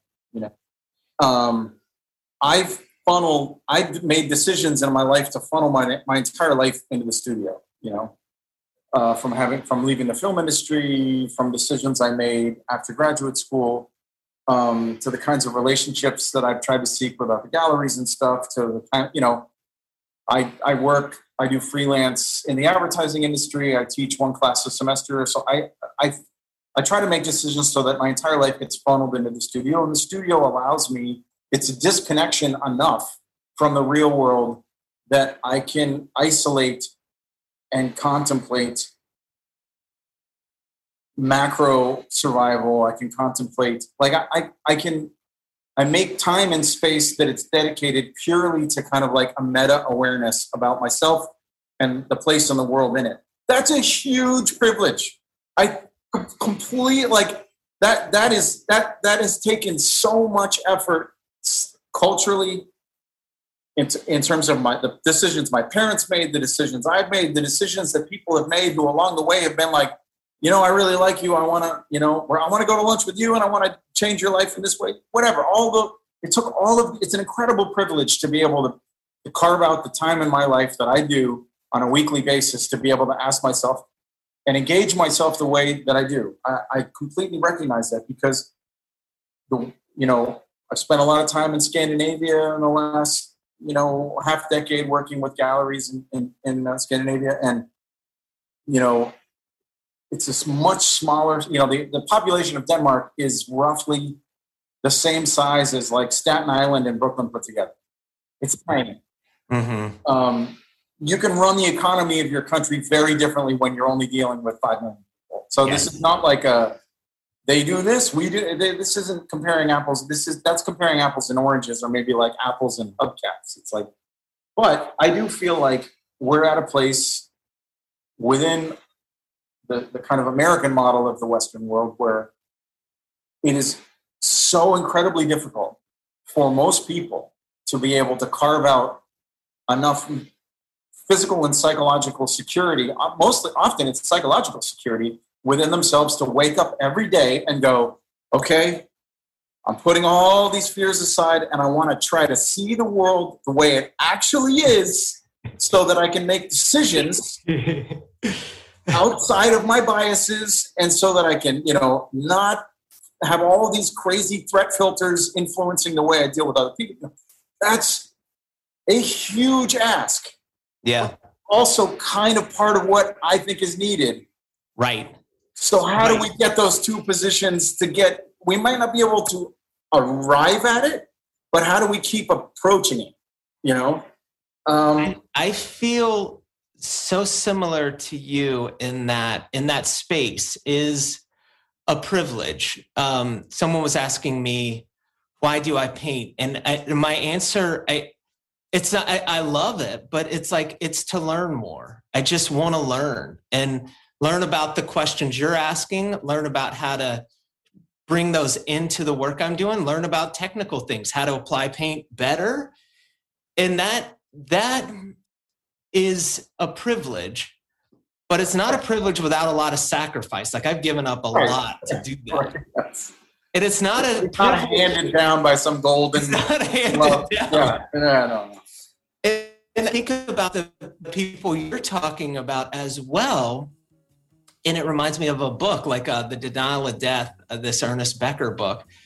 And he was saying that an artist he believes is basically a, a neurotic with an outlet. Like there's something not necessarily antisocial, but these neurotic tendencies that that you don't really want the same things that other people want in terms of leader follower dynamics. Like Donald Trump loves being a leader, but that's not going to be rewarding to me if I let. Or at least the center of attention. At least the center of attention, yes. Exactly. Unnecessary leader but or or I'm not that gratified being a follower either. I just want to be with my thoughts and figure things out. Right. And I think that that is if that's handled with integrity, there's extreme utility if you think of a river of mainstream activity reward systems in place for people leading and people following and the, your slots and that's an overwhelming structure to be in a lot of times it's hard to pop your head up out of that but artists can their heads way out of that and they can comment and help that stream, you know?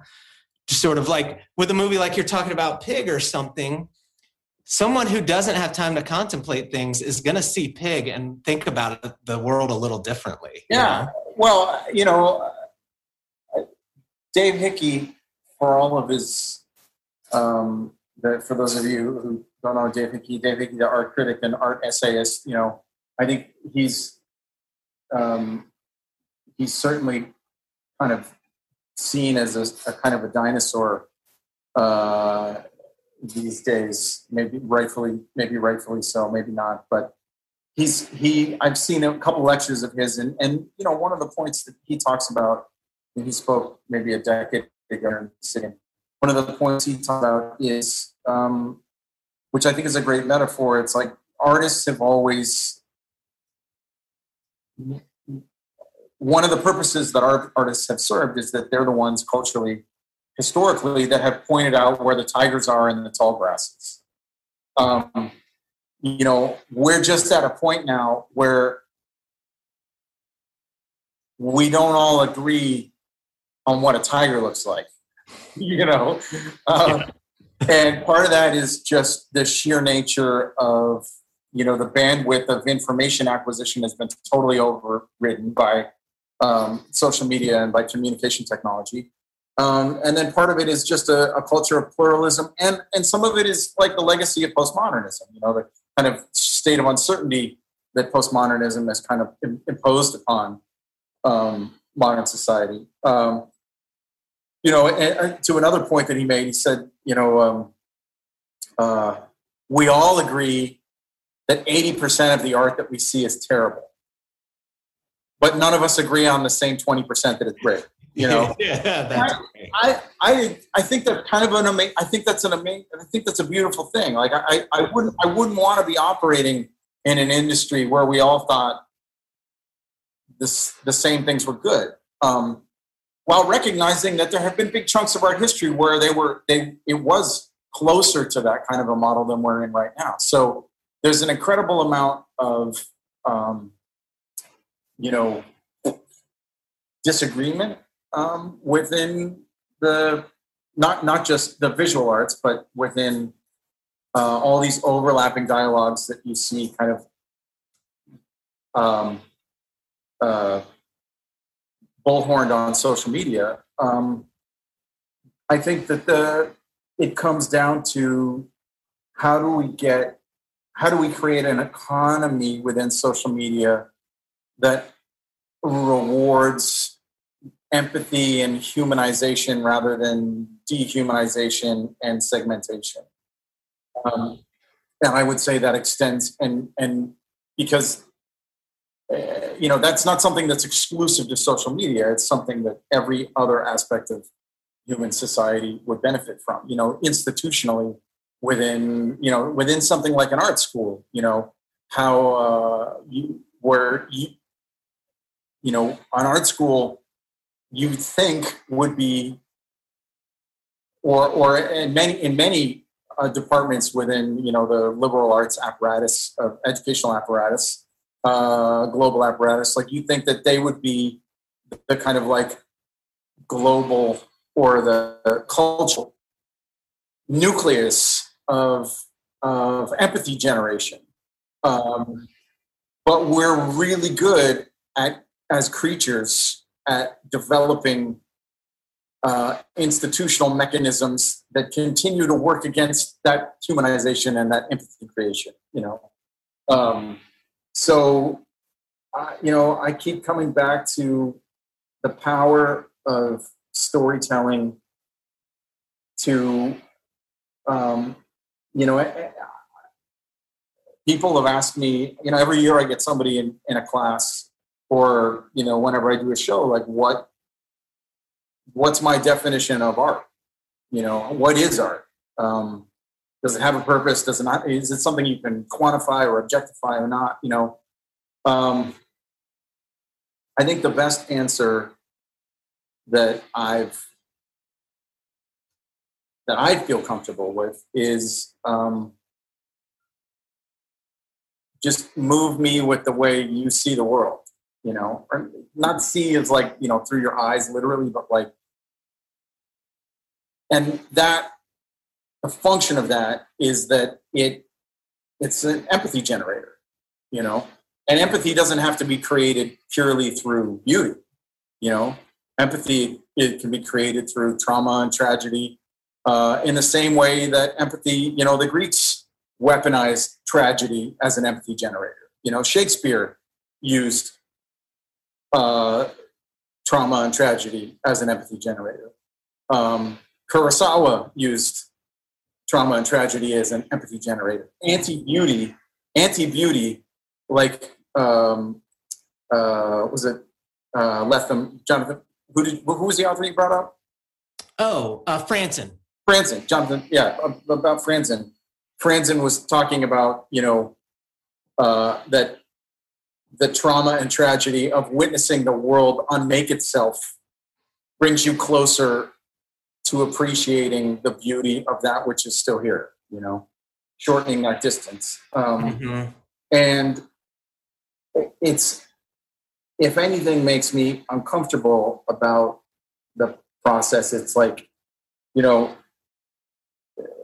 you know this uh, dina knows this you know a lot of the people who listen to the podcast know this like it's finding that balance between the the obsession and the desire to kind of want to like isolate yourself and ponder these questions and make the thing versus going out into the world and allowing the other things that other people have made to in, create empathy within you and shorten that like should there be a balance there? Is there a balance to be had there? Is it okay for me to just forego the the appreciation of the empathy generation machines that other people's create so i can focus on you know that it's about that kind of finding making peace with that balance that i think is one of the harder things for me uh, mm. and and covid and the lockdown only for me you know my my kind of version of uh Franzen's prop- proposition was like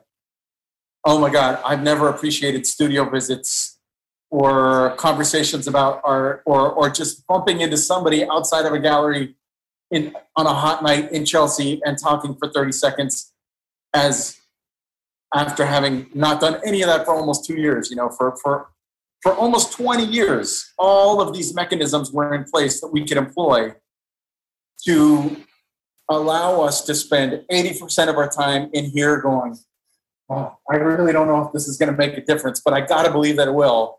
Mm-hmm. You know, and then you leave, you go give people hugs, you go look at work, you have a couple beers, you have some laughs, you have some cries. It's that that that physical dialogue between real people that makes all this these empathy generators um, uh, that makes that kind of like isolated production style work. All that was withheld for two years. Yeah, you know, mm-hmm. uh, and it. I went into some. I, I have to say, I'm like many of us. I probably I went into some really different kinds of internal dialogues because of that. Oh, absolutely. Absolutely. And uh, I'm glad it happened. And I think I, it kind of maybe has reinforced some of my own beliefs about this and also maybe purged some other ones. Um, but I feel uh, I'm both excited and maybe a little bit terrified about what you know comes next for me. Um, which you know in that sense like that's that's kind of how where i where you know that's part of the reason why i left the film industry that's part of the reason why i left the west coast is like i i came here to use that um that sense of being uh, of that that like that uncomfortability that engagement that daily engagement with doubt. Uh, uh, it's a great way to it's a great way for me to get results. Like it's it is it's a great taskmaster for me you know? So having come out of i mean not that we're out of covid i you know who knows if this is the fourth quarter or the first quarter or time or if this is just how many, how many greek letters are left? Right. You know uh, but I, I feel like it has um, it, it is re-emphasized that I can't take any of this for granted. Yes. very special position. Yes. It, I'm, I'm, I'm really fortunate and very privileged to get to do this. But there's also, you know, it's a razor thin, um, you know, nothing is guaranteed for me or for anybody doing this. You know, things mm-hmm. can change overnight. Uh, the ball drops really fast when it drops. We don't know how long any of us are going to be here. Mm-hmm. And so you know, own your kink. Don't waste any time. Only make the stuff you really want to make. Uh, and if it doesn't work, make the next thing. You know, don't look back uh, because we could all be doing something else. Mm-hmm. But very few of those other things allow us to kind of process and stay in the in this kind of existential hypocritical headspace that I feel like I draw a lot from, you draw a lot from, Dina draws a lot from, and very few, of, most of the artists that I know, they're here because it's the only way they've figured out how, like, that part of their head that is engaged with these questions. The only way that you can live with that is by scrubbing it out on here, you know? Um, yeah. And, and, I think it helps other people when they see that. Like, uh, I love your idea of an empathy machine. And I think that question always comes up what about does art have a purpose? But people don't really say that about sports or like what are sports? Like sports look totally different. Like some are played with a racket, right. some you don't even move, some it's hard to say, but uh, what it is is it's humans attempting something that we get to watch and marvel at and learn what's possible. Like you know, you have Babe Ruth showed us what's possible to do with a stick and a ball and now every people crossed that a long time ago. Now Babe Ruth wouldn't even be competitive right now, you know. It's just the ball moves forward through our efforts. And I think if you really embrace that way of thinking, a lot of negative things go out the window. Clannish behavior and whatever, any of these things, it's just like you embrace your fellow man as and enjoy their efforts and learn from them is i mean fundamentally that's a real one of the most beautiful things we have to marvel at and art falls very neatly into that you know? Yeah, I mean, what, what was it um, twain, twain said i'm paraphrasing here but you know travel uh, is the ultimate cure to bigotry. Yes. You know um, and art essentially uh, you know, I mean, art is many things, but I think one of the things, if there's a Venn diagram for every every artist that has ever lived, oh, you know, one part that they all kind of share is that art allows other people to travel into a new space that is both part of a, an imaginary kind of like invented material space that is new to existence, but also a huge chunk of it is the travel into the interiority of the artist that generated the work you know and where that individual begins and ends and where the culture that they existed in begins and ends are all fuzzy boundaries you know uh, but that's but it is a kind of emotional psychological spiritual travel. Um, and like i you know it's a we all have our tastes and we all have our values and you know tastes tend to change at a different speed than values do. Um, but it is very difficult to dislike the art of somebody that you really like. Yeah. You know which which goes to show you just how connected the idea of you know emotional proximity human connection, human communication, intimacy, and empathy generation is really, you know, the object and the person are inseparable from each other to a certain degree. You know, yes, the intentions of the artist and the object are separable because every object becomes kind of its own thing, independent, and the read of a picture is kind of independent of the intentions of the artist. But very few art has been made that doesn't in some way evoke the narrative around the, the artist who generated the work. You know, eh, the, on at least on a pop cultural level, you know, I mean, the the narrative around you know, obviously Van Gogh or some of the bigger Renaissance artists are inseparable for the interpretation of the work.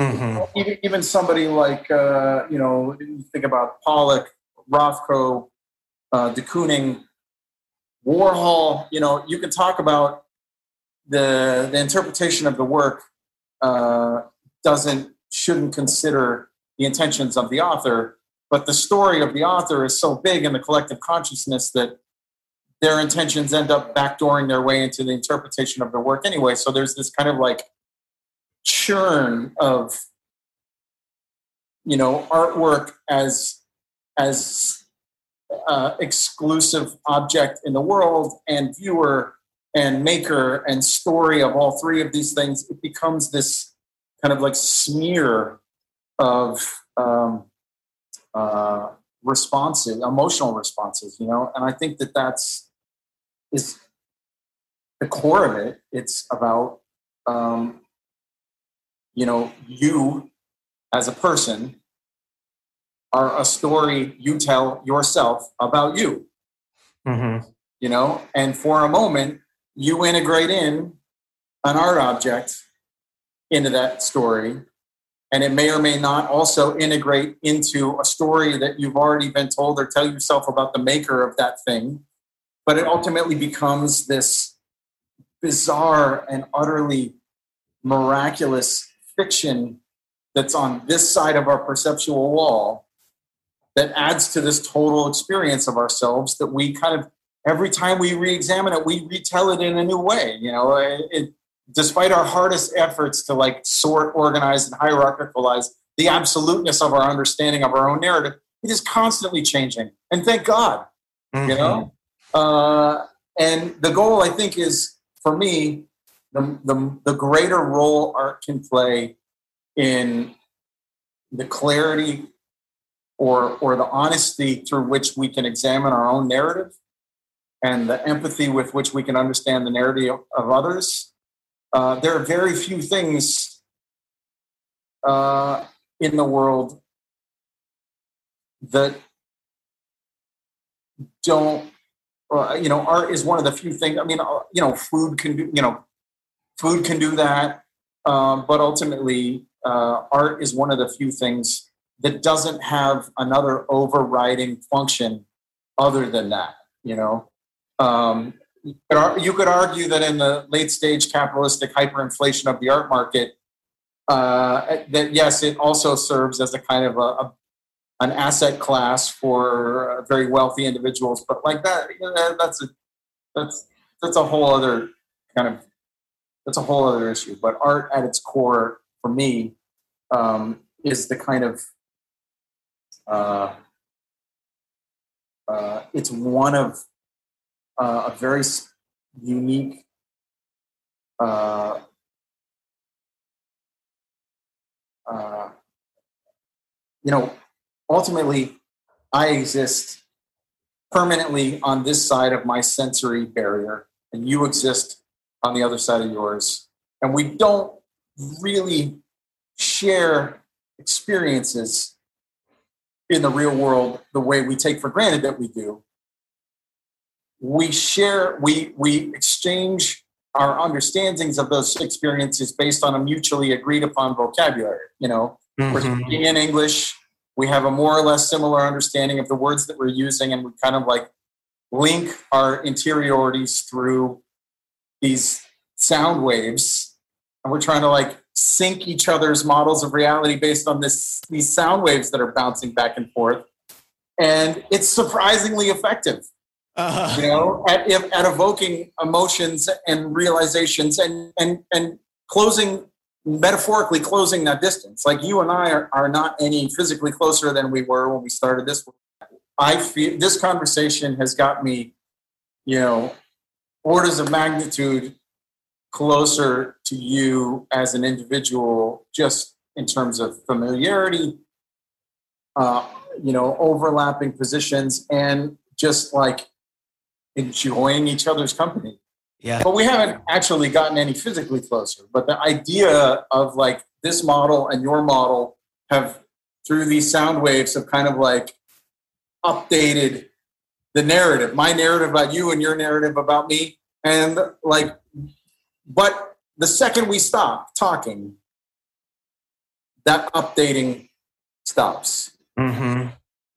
But but it can But these, like but these, but these things, they'll stay. that that thing, it's like embedded in space time, and it it resists entropy and the decay that takes place the second we you know hang up the phone and our voice waves aren't crossing space time anymore, and that my own understanding of today starts to rewrite itself slowly. And your understanding, like the way that I forgot about the conversation we had about the core shadow, and then Yes. you, know, you remember that really clearly. I'm like, yeah, I'm sure I remember that. You know, but like these things kind of embed themselves in space time in a way that no other form of communication really does. I mean, you you could say that that that language does with with writing and with with prose, but like if you can't read that language, Mm-hmm. you know, like if Dosto- Dostoevsky never got translated in English, uh, you, uh, I'd be permanently cut off from that kind of what was on the other side of that that perceptual barrier of a guy who lived well before my time. But and, and with a book like you were talking about and, and you were talking about um invention technological inventions like uh, straw and the wheel and which ones have been effective. This is all kind of looping around like the the importance of art art as empathy machine delivery system whatever. Like you read dostoevsky it, as a book any author he's he's nice to bring up though but it's like his thoughts are in your head. Yeah, like you're ha- like can you you can imagine how much empathy increased just when printed word was more accessible to people and they're like oh my god i'm reading what someone wrote and it's as if i'm having those thoughts in my own head somehow and not just thoughts, but like you're producing quasi-visual hallucinations. yeah exactly. You know, like, and then you open the door into bright sunlight and stepped out into the muddy street, and you're like, you know, like, yeah exactly. There's like i was just on a beach and you know with this guy's thoughts and now i'm back in the city on a dirty Right. street. It's crazy. And so I, I think, um, again, storytelling being at the core of um, what makes us human, because from a certain position, um, other than the fact, like you are, you are a body, you're a meat. Yeah, I forget where I read this, but it was a great description. It's um, uh, you are you are a bone neck with meat armor piloted by a wet sponge. You know, but, but essentially, we are. You know, there's the one idea that we are. You know, that there. I forget what it is. It's like this. The actual cell count in our body, like bacterial cell count versus human cells. It's like there's ten times as many bacterial cells by count, not by weight, in our body as there are human cells. wow So, in a way, you could say that we're just a big vehicle for gut bacteria to migrate around the surface of the planet. By that same logic, we are a machine that exists to build and store a narrative, mm-hmm. you know, uh, that then tries to transfer as much of that narrative into other people before it deconstructs into mush. and it's sort of overwhelming because this is such humble description of a human but there is a spiritual component capable of contemplating its finite time and what what the ramifications of that are Oh yeah. That- that's a that's a lot to take on because you know there's something very animalistic about us and and relatively unintelligent but we do have the capacity to contemplate that that is is is a burden if you look at it that way you know Oh, I mean, um, I'm reading. Um, I just started reading um, uh, "The Conspiracy Against the Human Race" uh, by uh, Thomas uh, Ligotti. Oh, I don't know. I'll write this down. I don't know this book. You know, he's a he's most most well known. I forget when the book came out. It's it's his first nonfiction book. He's most okay. well known as like a kind of, you know, one of the forefathers of like the the more the more modern like weird fiction genre, like uh, you know, kind of like post Lovecraftian um, weird fiction. God, I don't know if you ever read Jeff Vandermeer. Um, he wrote he wrote the the um, Area X or the um, the Southern Reach trilogy that the movie Annihilation was based on. That Natalie okay. Portman was in. Yes. So uh, James Van, uh, I mean um, Vandermeer was like um, he's of like the newer generation of weird fiction and or like or like cosmic horror kind of.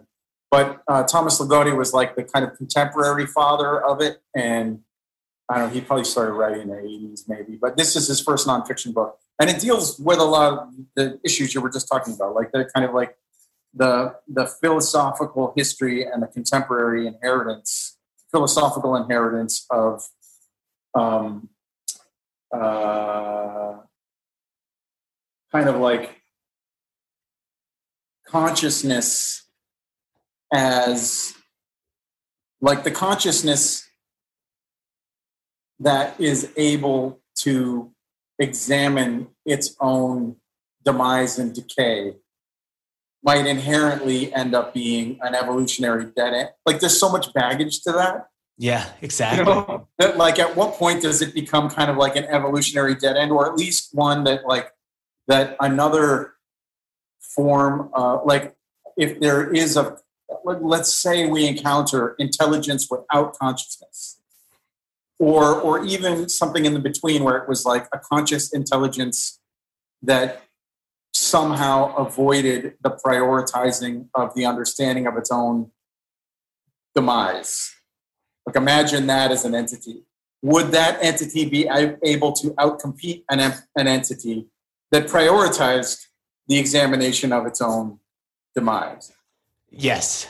Yeah. Maybe, probably. Who knows? It's like it, but, it, it seems like it really would, but that's why it's. But, so- but it would fundamentally not be human. I mean, like all of the things that make us human and all of the things that prompt a lot of what we do would essentially be wiped off that table.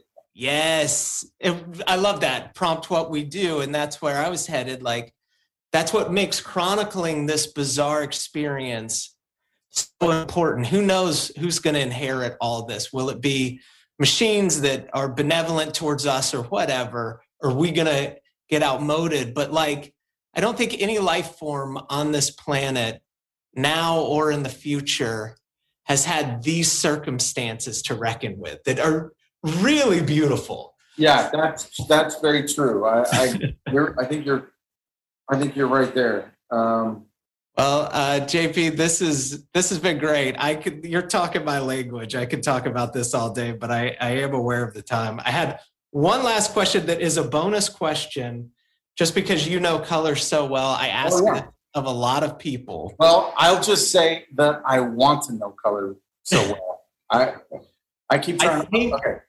I think you understand it maybe better than anyone I I know, and I know a lot of artists. So I'm excited to ask you this. Um, it's a simple question, but it's fun. It goes on at the Art Students League a lot, and it's hotly debated. So, is ultramarine blue a warm or cool color? Just okay, your well, well, I mean, I I have I see. I don't feel that it's an opinion.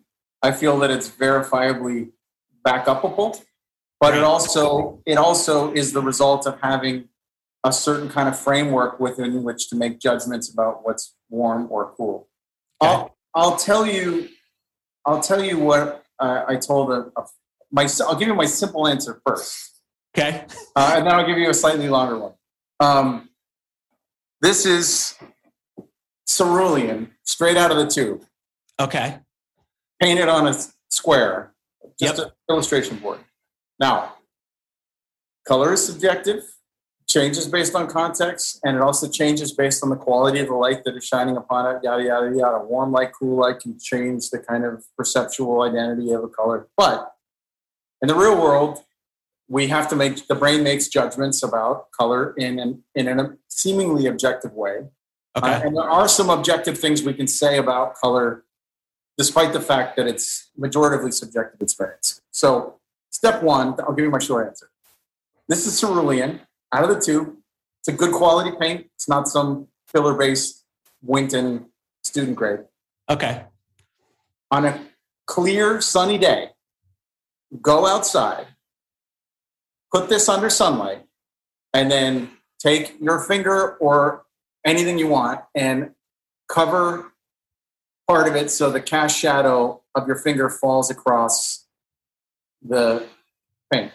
Okay.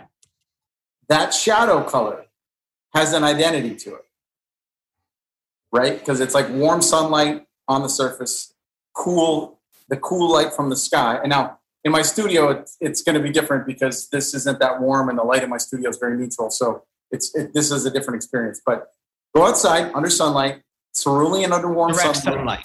Then then yeah, direct sunlight. Then put your finger in front of the sunlight so that your finger's casting a shadow over the top of the cerulean, and let that shadow be filled by the cool light from the sky. Mm-hmm.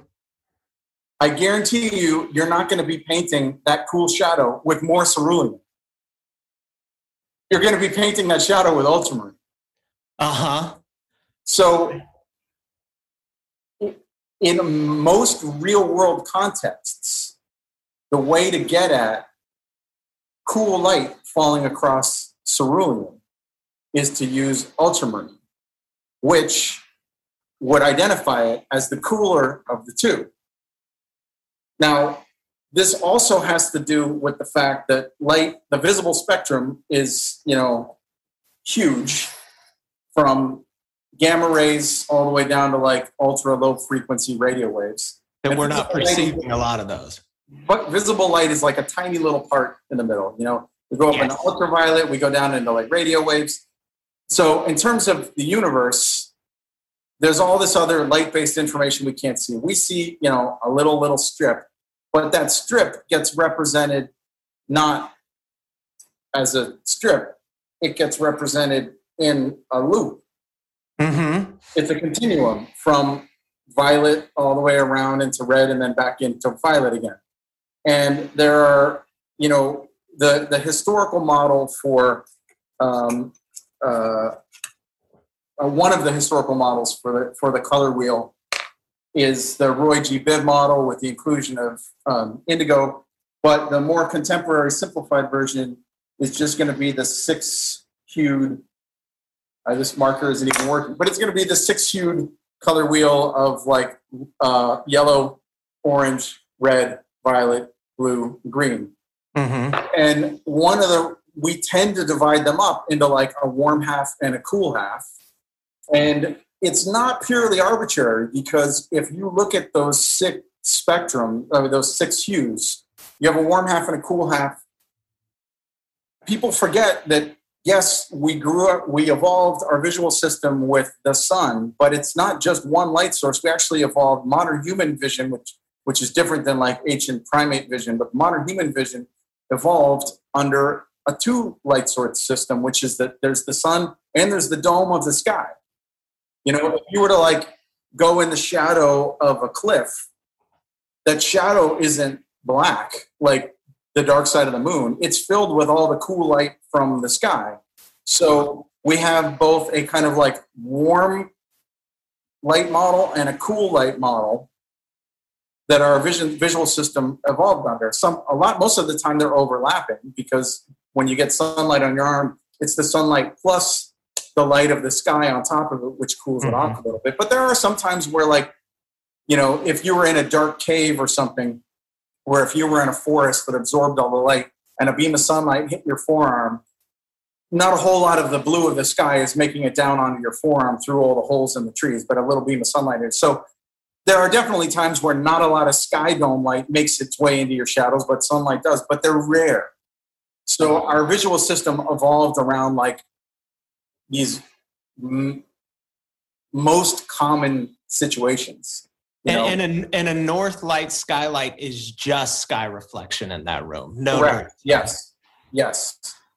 Um, so if we were to take each one of those pie slices in the warm half and the cool half, each one of them has a movement towards, like away or towards the other half.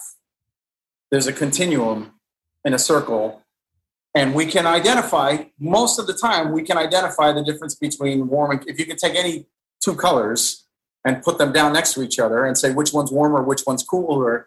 Most people who have very little vocabulary around art can identify like, oh, these are this, these colors are moving warmer and these colors are moving cooler. There's like a maximal uh, bifurcation.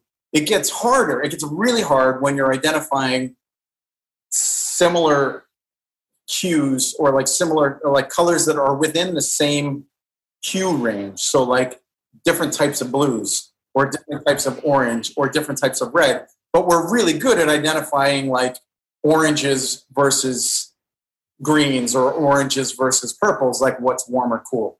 And one the problem with that is there is a point on that continuum that our brain makes where there's a peak warm and there's a peak cool because you have to start coming back around the other way again. So like there's only as cool as you can get before you start going the other way.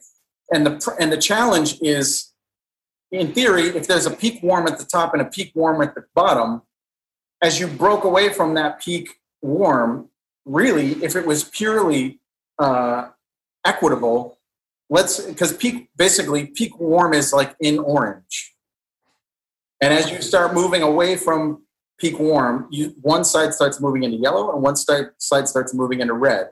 And when you get deep enough into cool red, most people can go, oh yeah, that red is almost like a, it's like a you know it's almost like a violet. It's much it's cool. It's not as warm as the orange is. Or when like the green or the yellow that is on like a like a, a not quite ripe banana gets so close to green, people can really easily identify that it's it's cooler than that peak orange. Mm-hmm. So, but the way that the brain interprets the, like if you were to move away from peak orange towards yellow and move away from peak orange towards red in a in a purely equitable world they would both be equally far away from peak warm. But the brain actually doesn't give them the same weight. This this is this is like this. We could get into. I could give you guys a give you and readers a or the the listeners a bunch of studies have been done on this. But the brain tends to view the yellows as you break away from orange warmer than the reds as you break away from orange. And part of that is because the yellows that are in the warm half of the sky where the sun is are more dominant than reds are. Meaning there's more yellow in warm in sunlight than there is red. There is red and it is warm and it is associated with the sun and warm light but only under certain conditions like late in the afternoon when the sun is like almost at the horizon and the, and the red light is moving through a lot of atmosphere Mm-hmm. do those reds get scattered enough for you to like start to see the pinks in the light at sunset? And it evokes those reds. It's a very rare circumstance. Most of the time yellows are more dominant in sunlight than reds are. And on the other side in the sky like the indirect light from the sky either at dusk or under north light situation like that blues and violets are much more common in that cool half of our lighting model than greens are. Greens do show up in the indirect lighting model of the sky, but very rarely. Like they show up a little bit under certain atmospheric conditions. We've all seen them like like during that like tornado warning skies and stuff. There are certain atmospheric conditions where that greenishness of blue or like blue moving towards green shows up in the sky, but very rarely. Much more common, it's on the blue and the violet side. So same thing with blue. As you peak away from peak coolness as you go towards greenish blue or into violety blue. The violety blue holds onto its coolness a little bit longer than the greenish blue does because it's much more common in the cool lighting model of the sky that we evolved our kind of dual temperature color system up. So most of the time, none of this stuff really matters because the two colors we're trying to look at are far enough away from each other that you can clearly go, yeah, that's warmer, that's cooler. It gets really tricky near peak warm, where it's like, is this cool orange warmer or cooler than this warm yellow? Because, and then the other place is when, like, is how far am I slightly towards the greenish side of middle blue, or am I slightly towards the violety side of middle blue. And yes, a lot of people will say that ultramarine is warmer because it's closer to red, which is true. But red is the coolest part of the warms. Yes. You know, does that make sense? I, I, yeah, absolutely. Yep. So most of the time, the blues that people are looking for are far enough away from each other that this doesn't. This is like a purely conceptual question that we almost never encounter. But there are times when we're, you know, you're you're right on the cool side. You're right on the violety side of blue, mm-hmm. and you're and and you're trying to decide like which which one is warmer or cooler or blue. And this is the the tricky part is that most of the uh, for if we look at six hues, the four four of the hues have warms and cools that are on opposite sides. So, like red gets warmer as it moves towards orange and cooler as it moves towards violet. And most people are like, yeah, no, that I can that makes sense. Violet gets or purple, let's just say, or that whole hue gets warmer as it moves towards red. So think like quinacridone magenta. And it gets cooler as it moves towards blue. So think like a royal purple, you know. Mm-hmm. Um, and green gets warmer as it moves towards yellow, like a green banana, and it gets cooler as it moves towards blue, like an emerald green. Uh, orange gets warmer as it moves towards yellow and cooler as it moves towards red. But this is the tricky part: is that yellow gets warmer as it moves towards orange, and orange gets warmer as it moves towards yellow. So our, our warmest warm is orange towards yellow. It's not right in the middle of orange. It's it's actually and again, these are arbitrary, def- like somebody went and picked a yellow to put in that pie slice of the, you know, like just because you get a color wheel with six colors on it doesn't mean that that's actually the yellow of yellows or that's an orange right. orange. But the way that our brain seems to interpret color divisions is that that orangey yellow, like orange right on the side of yellow, is is one of the most common kinds of warms that we encounter from one half of our lighting model, and blue as it gets cooler towards violet, and violet as it gets cooler towards blue. There's a cool cool that meets here, and on the top half there's a warm warm that meets there, and that's because those kinds of blues and those kinds of violets are the kinds of blues and violets that we encounter in the sky dome way more than we encounter the blues that are on the green side. And simply because of the dominance of those two, those kinds of yellowy oranges and those kinds of blue violets, the, the brain places an emphasis of like, this is the kind of thing you're going to encounter most often in the warm part of the lighting model, like where the sun is. And these are the ones you're going to encounter more often in the cool part, like where the shadows are or the northern sky or whatever. And so we have this weird psychological, neurological pinning that's happening there that make that macro. And it's much easier to see things in relation to that macro than it is in relation to see things on either side of that cool cool divide or that warm warm warm warm warm divide. So one, one real world way that I like to test this with people because it gets really confusing, especially as you get close to those cores, is take we know that sunlight is warm and the northern light of the sky dome it's not you could be in the southern hemisphere and it would be the same as the northern light you know saying there's the sky as an illuminator and there's the sun as an illuminator, and one is dominantly on the warm side of colors and one is dominantly on the cool side of colors. Take a cerulean, go outside, cast a shadow on it, and tell me if you're going to paint the shadow on cerulean with more cerulean or if you're going to use ultramarine. Whichever one you're going to use has to be the cooler one. It's because the, the light illuminating it is the cooler light because it has less warmth in it than the sun does and it's a really practical way of seeing that outside of the convolution of belief systems in that situation, it reveals kind of the truth of that tiny little moment. There, we could construct situations that might make it feel different than that, but I guarantee you, they're not actually going to be the colors that you think that they are. So that's my half-hour answer to you wanting to get off of this.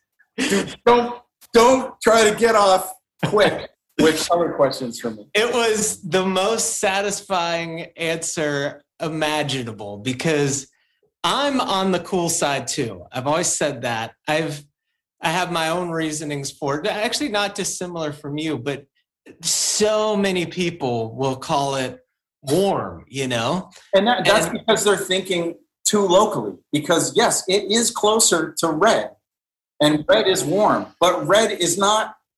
It like the the cerulean on the warm or in the middle of of blue. It's a little more in the middle.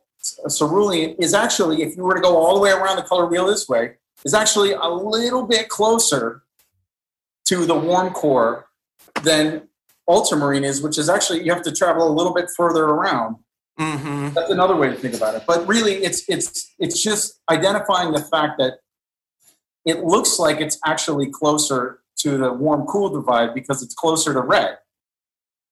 But red is actually really far removed from the warmest of the warms because the warmest of the warms is not is actually orange close to yellow and not orange close to red. Right. Which also kind of gets people thinking a little more in terms of CMY than the the the actual the RGB palette. You know, Yeah. it's like it's sort of it's a little more fine tuned the way that that works in CMY. You know. but I, I like to I like also to, to to to get into people's thinking about the idea that like we have built into us a, a way to decode form based on that cool indirect lighting model of the sky and warm direct illumination of the sun. And the most common types of cools in that indirect lighting model are the blues, the blue towards violet and the violet towards blue, rather than the blue towards green and the green towards blue. You do get some really nice warm blues, but you never get anything appro- approaching a green in this in that sky dome, with the exception of very rare atmospheric circumstances, or like the bizarre green flash that happens at sunset sometimes. But that's not the indirect lighting model of the sky dome. So on the cool side, our brain emphasizes what is most common. And what's most common in that indirect lighting model of the sky dome is blue, blue towards meeting violet and not blue towards meeting green. Mm-hmm. That's great. Thanks for that answer. Uh, JP, this was fantastic. I'm going to give everybody a fake email address to send all their complaints to about this. well, please don't, please don't anybody dox me about how much you dislike my my color here. So this was a blast. Thank you so much for coming on. absolutely, it was a total joy for me. I could I could do this for another couple hours. So it's a, I, I really enjoy speaking to you, and I, I hope we get to talk more with Dina again. Hey, thank you for listening and coming along with us on this long journey. I hope you got some good takeaways from this interview. I want to let you know that we have an official Art Grind podcast hotline now. So call us and let us know what sort of creative projects you have going on during these crazy times. Let us know what's on your mind, and we'll play it on our next episode. The number is 929 267 4830. Again, it's 929 267 4830. You can find us at artgrindpodcast.com and follow us on Instagram. And if you feel like supporting us financially, you can easily hit that donate button on our website.